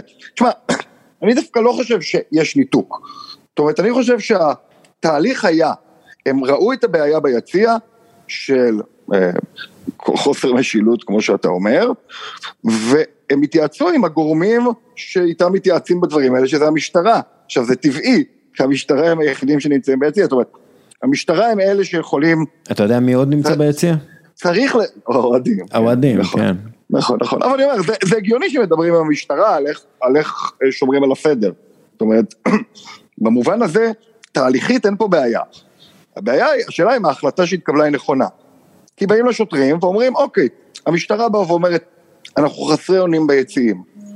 עכשיו היא צודקת, מה זאת אומרת אנחנו חסרי אונים? נגיד ונבוא ונפעיל בלשים ונמצא את האנשים, אני לוקח אותם לשופט והשופט משחרר את האנשים. אז, אז, אז, אז אין לי מה לעשות עם זה. ואז באו ואמרו, אוקיי, אז, אז שיהיה לכם איזשהו כוח מסוים. עכשיו, אה, אה, שוב, תהליכית יש בזה משהו הגיוני שבא ואומר, כמובן שאני הייתי מעדיף שהתהליך היה טוב, זאת אומרת, הפתרון הזה הוא קצת חפלפי. מה זאת אומרת? פעם אחת, במקום לשפר גם את היחס עם האוהדים, גם לעשות איזה קמפיין גדול, וסליחה, של שינוי הענישה, וגם לגרום לזה שהשופטים כן אה, אה, ייתנו עונשים כמו שצריך, ולא שופטים שייתנו כל מיני עונשים הזויים כמו, אתה יודע, אה, לאוהד מחיפה הרחקה מהאצטדיון בירושלים, או, או, או הרחקה לחודש יולי-אוגוסט מהמגרשים, כל מיני דברים כאלה. כן. אז, אז כדי למנוע את הדבר המצחיק הזה, אז כאילו מצאו פתרון אחר.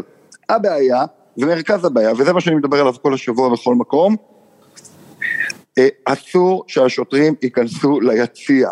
שוב, אלא אם כן, במקרה חריג, אתה יודע, מה שנקרא סכנת מוות, כן? כן.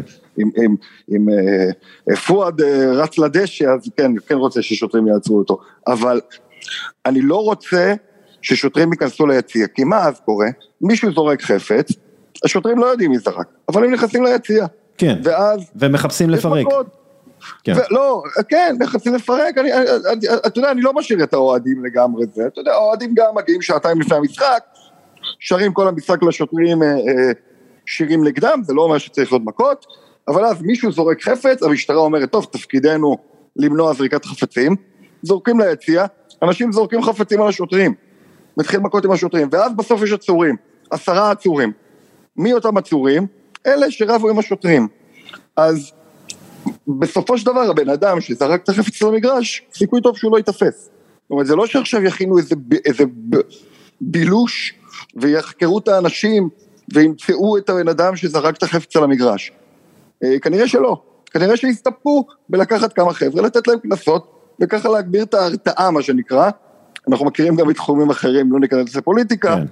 אבל לפעמים אם אתה מפעיל הרתעה לבן אדם הלא נכון, אז זה מייצר יותר אלימות, אתה- ולא מונע כן, את האלימות. אתה- גם לא מרתיע אף אחד בעצם. כן, לא, כן. כן, אני אומר, אם אתה מרתיע את הבן אדם הנכון, זאת אומרת, תפסת את הבן אדם שעשה ואמרת, הנה, על הפעולה שעשית יש עונש, אה, ככה עובד החוק, זה בסדר.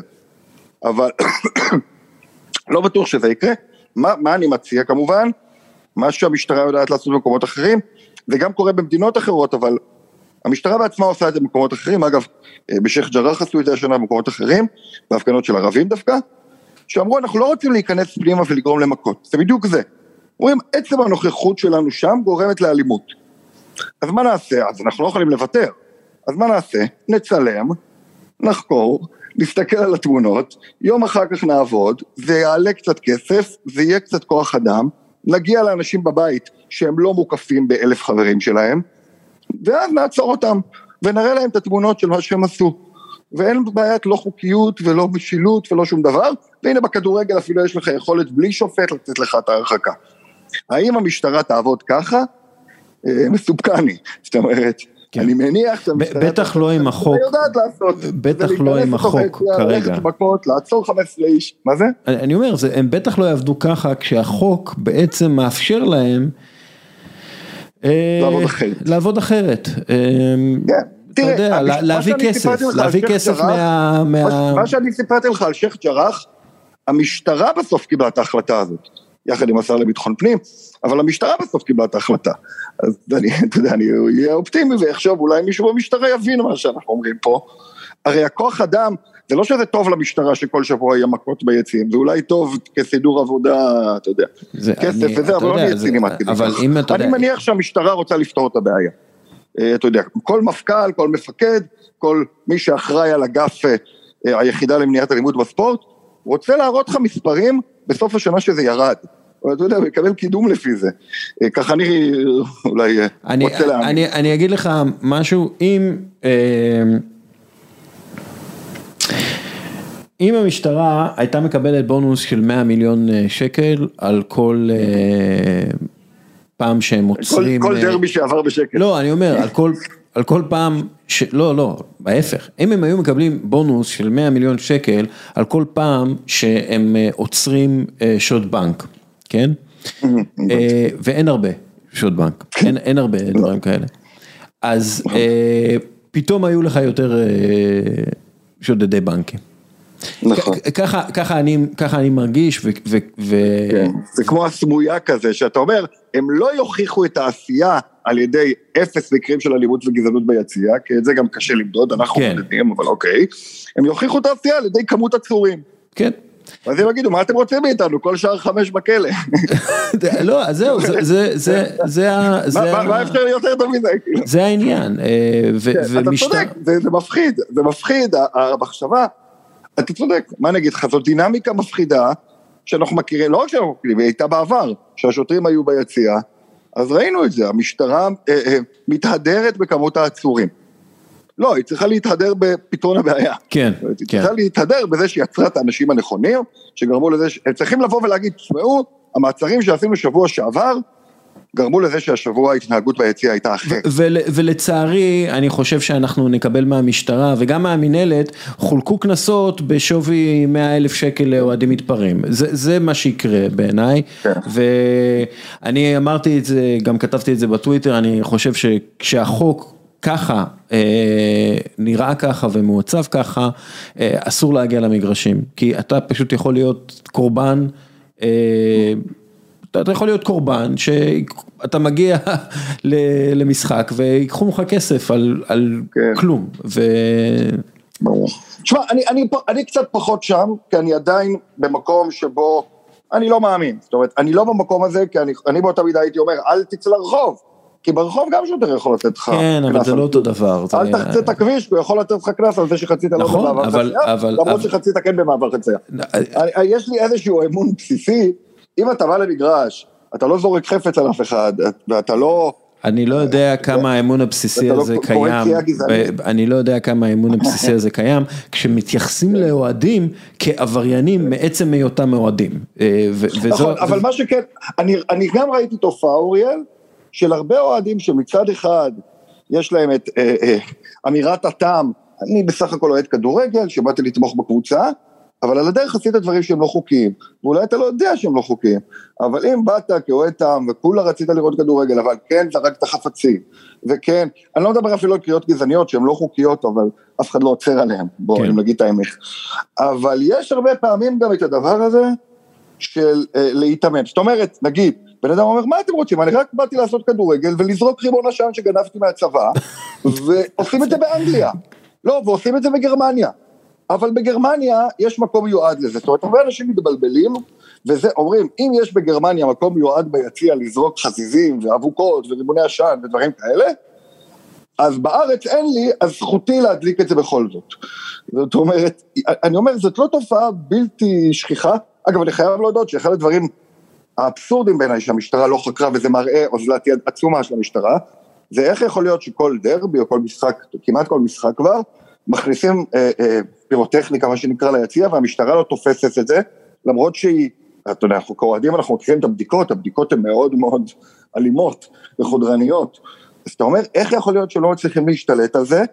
ו, ואני אומר יותר מזה, זה מה שאתם צריכים לחקור. זאת אומרת, אם אתם רוצים להילחם בתופעת הפירוטכניקה והדברים האלה, אל תעבדו רק בתפסתי את הבן אדם שזרק, ועכשיו הוא נרדוף אחריו, ועכשיו הסתיר אותו שלט, אז אני אאסור את השלט.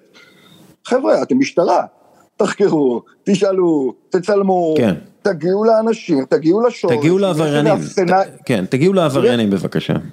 בדיוק, אם יש אפסנאי שמכניס כל שבוע ריבוני עשן ליציע, תתפסו אותו ותיתנו לו עונש כבד, כי זו עבירה חמורה.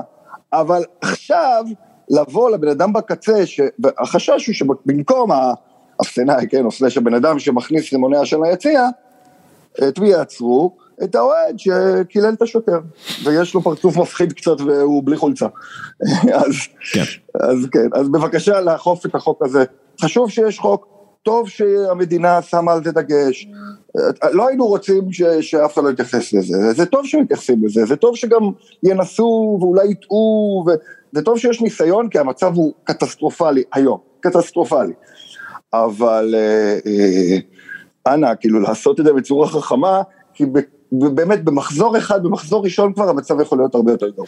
זאת אומרת, יכול להיות שמחזור ראשון עונה הבאה, וזה גם אגב יכול להיות גם תלוי באוהדים, זאת אומרת, גם על האוהדים יש פה אחריות בעיניי. אם האוהדים יבואו כדי להוכיח שהחוק גרוע, הם יצליחו. זאת אומרת, אם הם יבואו כדי שיעצרו את, אותם ו, ו, ו, ורק יעשו את הכותרות והמשך המחאה, אז אני מקווה שגם האוהדים מקשיבים כן. לנו, וגם האוהדים לא יבואו בקטע של בואו מכות. זה לא הנקודה, הנקודה היא שצריך לכבד את הכדורגל, ואתה יודע, אז, אז אולי אם יש אוהד בבית שאומר, אני עומד אה, לזרוק חפצים על השוער של הקבוצה היריבה כל משחק באידיאולוגיה, אז אני מודיע לאותו אוהד, שטוב שיש חוק חדש, ואני מקווה מאוד שהבן אדם הזה עומד להיעצר, להיכנס ולא לחזור לשחק כדורגל, אמיתי, או לשנות את ההתנהגות שלו מקצה לקצה. בוא... זה לא, זה לא לגיטימי, בכלל. אה, טוב, בוא נעשה מה שנקרא סיכום. אה, החוק לא טוב כרגע, אה, המצב לא טוב כרגע, החוק לא ממש עוזר לפתור את המצב כרגע, ושיהיה בהצלחה לכולנו. כן, זאת אומרת, שוב, אם יתנהגו בצורה חכמה, החוק יכול בהחלט לעזור לפתור את המצב. כן. אבל ספק גדול, נכון, נכון, זה לא, אנחנו לא הולכים למקום טוב כנראה, אבל נקווה, אולי שהוא כן, אתה יודע, אולי איכשהו כן. יאללה, נדבר אז. תודה רבה. יאללה, ביי ביי. עידו מינקובסקי, מה נשמע? אוריאל דסקל. איך הולך? שנייה, אני מגביר אותך קצת, נראה לי שאתה בלואו. מה המצב? וואלה, איך הולך? מה אני אגיד לך, עוד לא זכיתי בלוטו, עוד לא קיבלו אותי לגנסן רוז, אה, כבר אני כמה אודישנים, זה עדיין לא צולח, לא יודע, לא ריפיתי את הסרטן, הייתי אומר, same same but different. מה קורה? אמ, אתה ממלל אותו? Mm. כן, מדי פעם, לוטומט עם אקסטרה 64, מהקיוסק מולי, יש לי עד היום 0% הצלחה. כן, סבא שלי תמיד היה אומר, הפסדתי 13 מיליון אה, כן, שקל. כן, 20 מיליון בלוטו, כן, מיליצה? לא. כן. אה, אה, אני רוצה לדבר איתך על, השבוע פרסמו גם בערוץ, בכאן פרסמו את הצוות שיהיה להם, שיסקר את המונדיאל בקטר, המונדיאל שאו-טו-טו מתחיל. כן, אגב, אני חייב להגיד לך שאני לא מתלהב מהצוות ש... שדרנים שיש, כאילו יש לשפיגלר את הקטע שלו ויונתן כהן את התחכום שלו, אבל לא שאני מחבב אותו, את רמי וייץ חס וחלילה, איני, אי אפשר לטעות שאני מכבד את אוהד מכבי חיפה הזה, אבין צדק, מי ייתן לנו רגעים כמו סולשר בדקה מאה בקמפ נו מול ביירן מינכן, מי ייתן לנו אה, אה, ראובן עטר? מי ייתן לנו, אה, אתה יודע, לא היה כיאומן בספרי לא, ההיסטוריה, הללויה. אני חושב קודם כל, אני לא אובייקטיבי, אבל אני חושב שלמשל שרון דוידוביץ' יכול לתת דברים היסטוריים, אבל עזוב את זה, השאלה, מה אתה רוצה לראות בסיקור של טורניר גדול, זה, יש גם עכשיו את היורו 2022 של הנשים, ויש את המונדיאל עוד מעט. אני חייב להגיד לך שהיסטורית, אני כל כך סבלתי מהשידורי ביניים, שידורי פרי, ובטח הניתוחים אחרי, כי הייתי אוהד הפועל חיפה, אז אה, אה, לרוב סבלתי ממה שהוא לא המשחק נטו, כמובן סבלתי מהמשחק נטו, בשביל מה שנקרא, אבל זה לפחות באתי לראות. אבל נחשפתי בעיקר בספורט בחו"ל לתוכן שעכשיו גם קם בישראל אגב, אה, נתון אחד ביום, טהרה בממלכה, כל מיני כאלה תקשורות עצמאיות דווקא, אה, אה, שמביאים תוכן סופר איכותי, שהיית צורך אותו גם אם לא היה משחק ליד. אני אה, בעיקר בענפי ספורט אחרים, סליחה שאני מתנשא פה על מיליון מאזיני, מיליוני מאזיני הפודקאסט, אבל בעיקר כן. בארצות הברית. אל תדאג, אל תדאג. גם אם אתה לא יודע את זה, מיליון איש כרגע מאזינים לנו בארץ, בעולם ובגלקסיה. אני- אז בעיקר בארצות. הברית, ראיתי תוכן בלתי יאומן כי יסופר, מאוטוביוגרפיות אה, אה, אה, מרחיקות לכת על ניוקאמר ושחקנים, על אה, אה, אורי אלדסקל אה, מעלה תמונה ומספר את הגליק של רונלדו במעלה הגבעות, ועד אחרוני הכוכבים החד פעמיים של המונדיאל הזה, כי לכל מונדיאל יש את הכוכב שהמונדיאל הבא כבר לא משחק. הייתי רוצה לראות מאוד מאוד תוכן שאינו קשור לספורט, למרות שהוא על ספורט. ב', הייתי רוצה לראות ורטיקלים חדשים שנכנסים לביקורת ספורט. מה עם תרבות? מה עם אה, כלכלה? מה עם פילוסופיה? מה עם פסיכולוגיה? יש דברים אינסופיים, תחשוב, סתם אני אומר לך, ועכשיו אני, אתה, תחשוב שאני צוחק, אה, הדוגמה מצחיקה, הכוונה מאוד מאוד כנה. תאר לך שהיו עושים אורפן על הפאולה ולאון רק על עני- ענייני ספורט, אבל מרואיינים אה, אה, אה, בז'אנרים שלהם. זאת אומרת, תראיין את כולם חוץ מהמאמנים והשחקנים. אני חושב שזה יהיה תוכן בלתי נגמר, זה יפתח לאנשים ורטיקליים בראש, ממקצוע שהם ירצו לעשות שהם יהיו גדולים, ועד צרכים אישיים שלהם, שיחות במסדרון בסלון, ועד סתם העשרה שמביאה פרחה על הלב, נחת רוח ואבולוציה מתקדמת. אם אני בשלוף רוצה, זה מה שזה.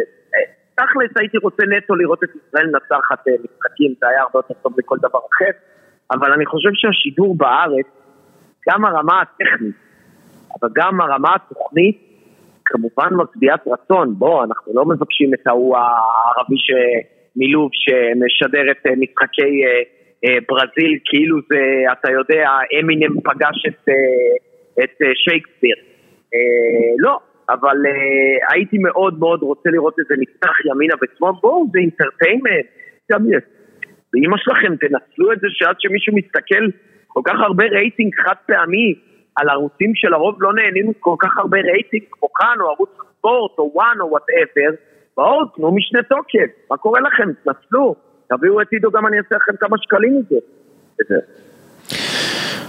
ומה עוד היית וואלה, רוצה לא לראות? ידעתי שזה בדם ליבי. זה ממש בדם. ליבך, אנחנו, זה ממש, אבל כאילו מה, ממש, לא ידעתי עד השיחה הזאת שזה מעניין אותי בכלל. ברמה הטכנולוגית, יש. משהו שהיית רוצה לראות?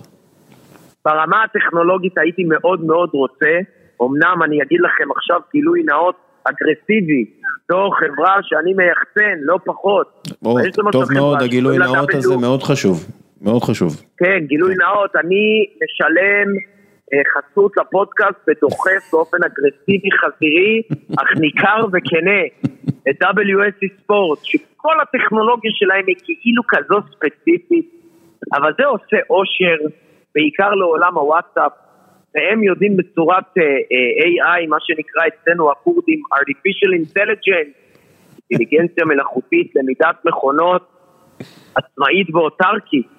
לקחת משחק של 90 דקות בכדורגל, או 40 בוואטאבר דקות בכדורסל, או כמו שזה תמיד מרגיש לי, שלוש שעות וחצי בגולף ובבייסבול, ולקחת את המשחק, ועל פי קהל, אה, רעש קהל, שריקה של שופט, אמירה של מגיש, הייפ, אדרנלין, מהירות, וכמובן, אה, אה, מאורעות יותר ניכרים כמו גול או טאצ'דאון, לחתוך את הקטעים הרלוונטיים בצורה אוטומטית, נגמר המשחק, באותו רגע יש לך את המשחק, ה highlight, ואת הדברים גם הלא ספורטיביים שקרו בו, שלא קשורים לבעיטה או לקליעה, ready to go, בקבצים מוכנים.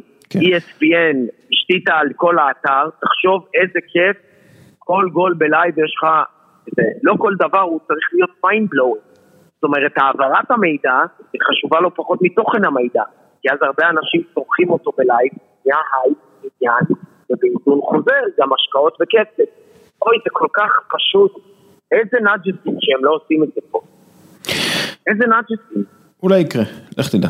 אה, מה הבעיה? מנוי פרימיום. אה, איך קוראים לו? אה, ברזל, שלומי ברזל, תקשיב לי. בוא, אני אשתתף איתך בזה. אז קפצן, אח. שלומי ברזל זה דובר ענק, דובר ההתאחדות. שלומי, שלומי, אני מנסה להתחנף אליו דרך הפודקאסט. שלומי אחד מהטובים. שלומי, שלומי, קח אותי להתאחדות, שלומי. או תן לי לעבוד עם טפר, עם איגוד השופטים. למה אתה מצחיק? שמע, אם הכדורגלנים היו נראים כמו דובר ההתאחדות, היינו באמת במונדיאל. תכלס, שלומי שומר על כושר, אני מכיר אותו הרבה זמן. כן. הדובר מקצוען והשחקנים שכונה, למה זה לא יכול להיות כמוני, ההפך? אה, עידו מינקובסקי, תודה רבה. אוריאל דסקל, עשינו פה גם פילוסופיה, גם לשון הרע, גם פסימיות. אפשר להגיד, אתה יודע. איך קוראים לבוקר, אתה. יודע איך קוראים לבוקר פסימי אצלי? ברגיל. בוק- בוקר, קוראים לו בוקר. עדי- בבית הרדי, אצלי קוראים די. כן.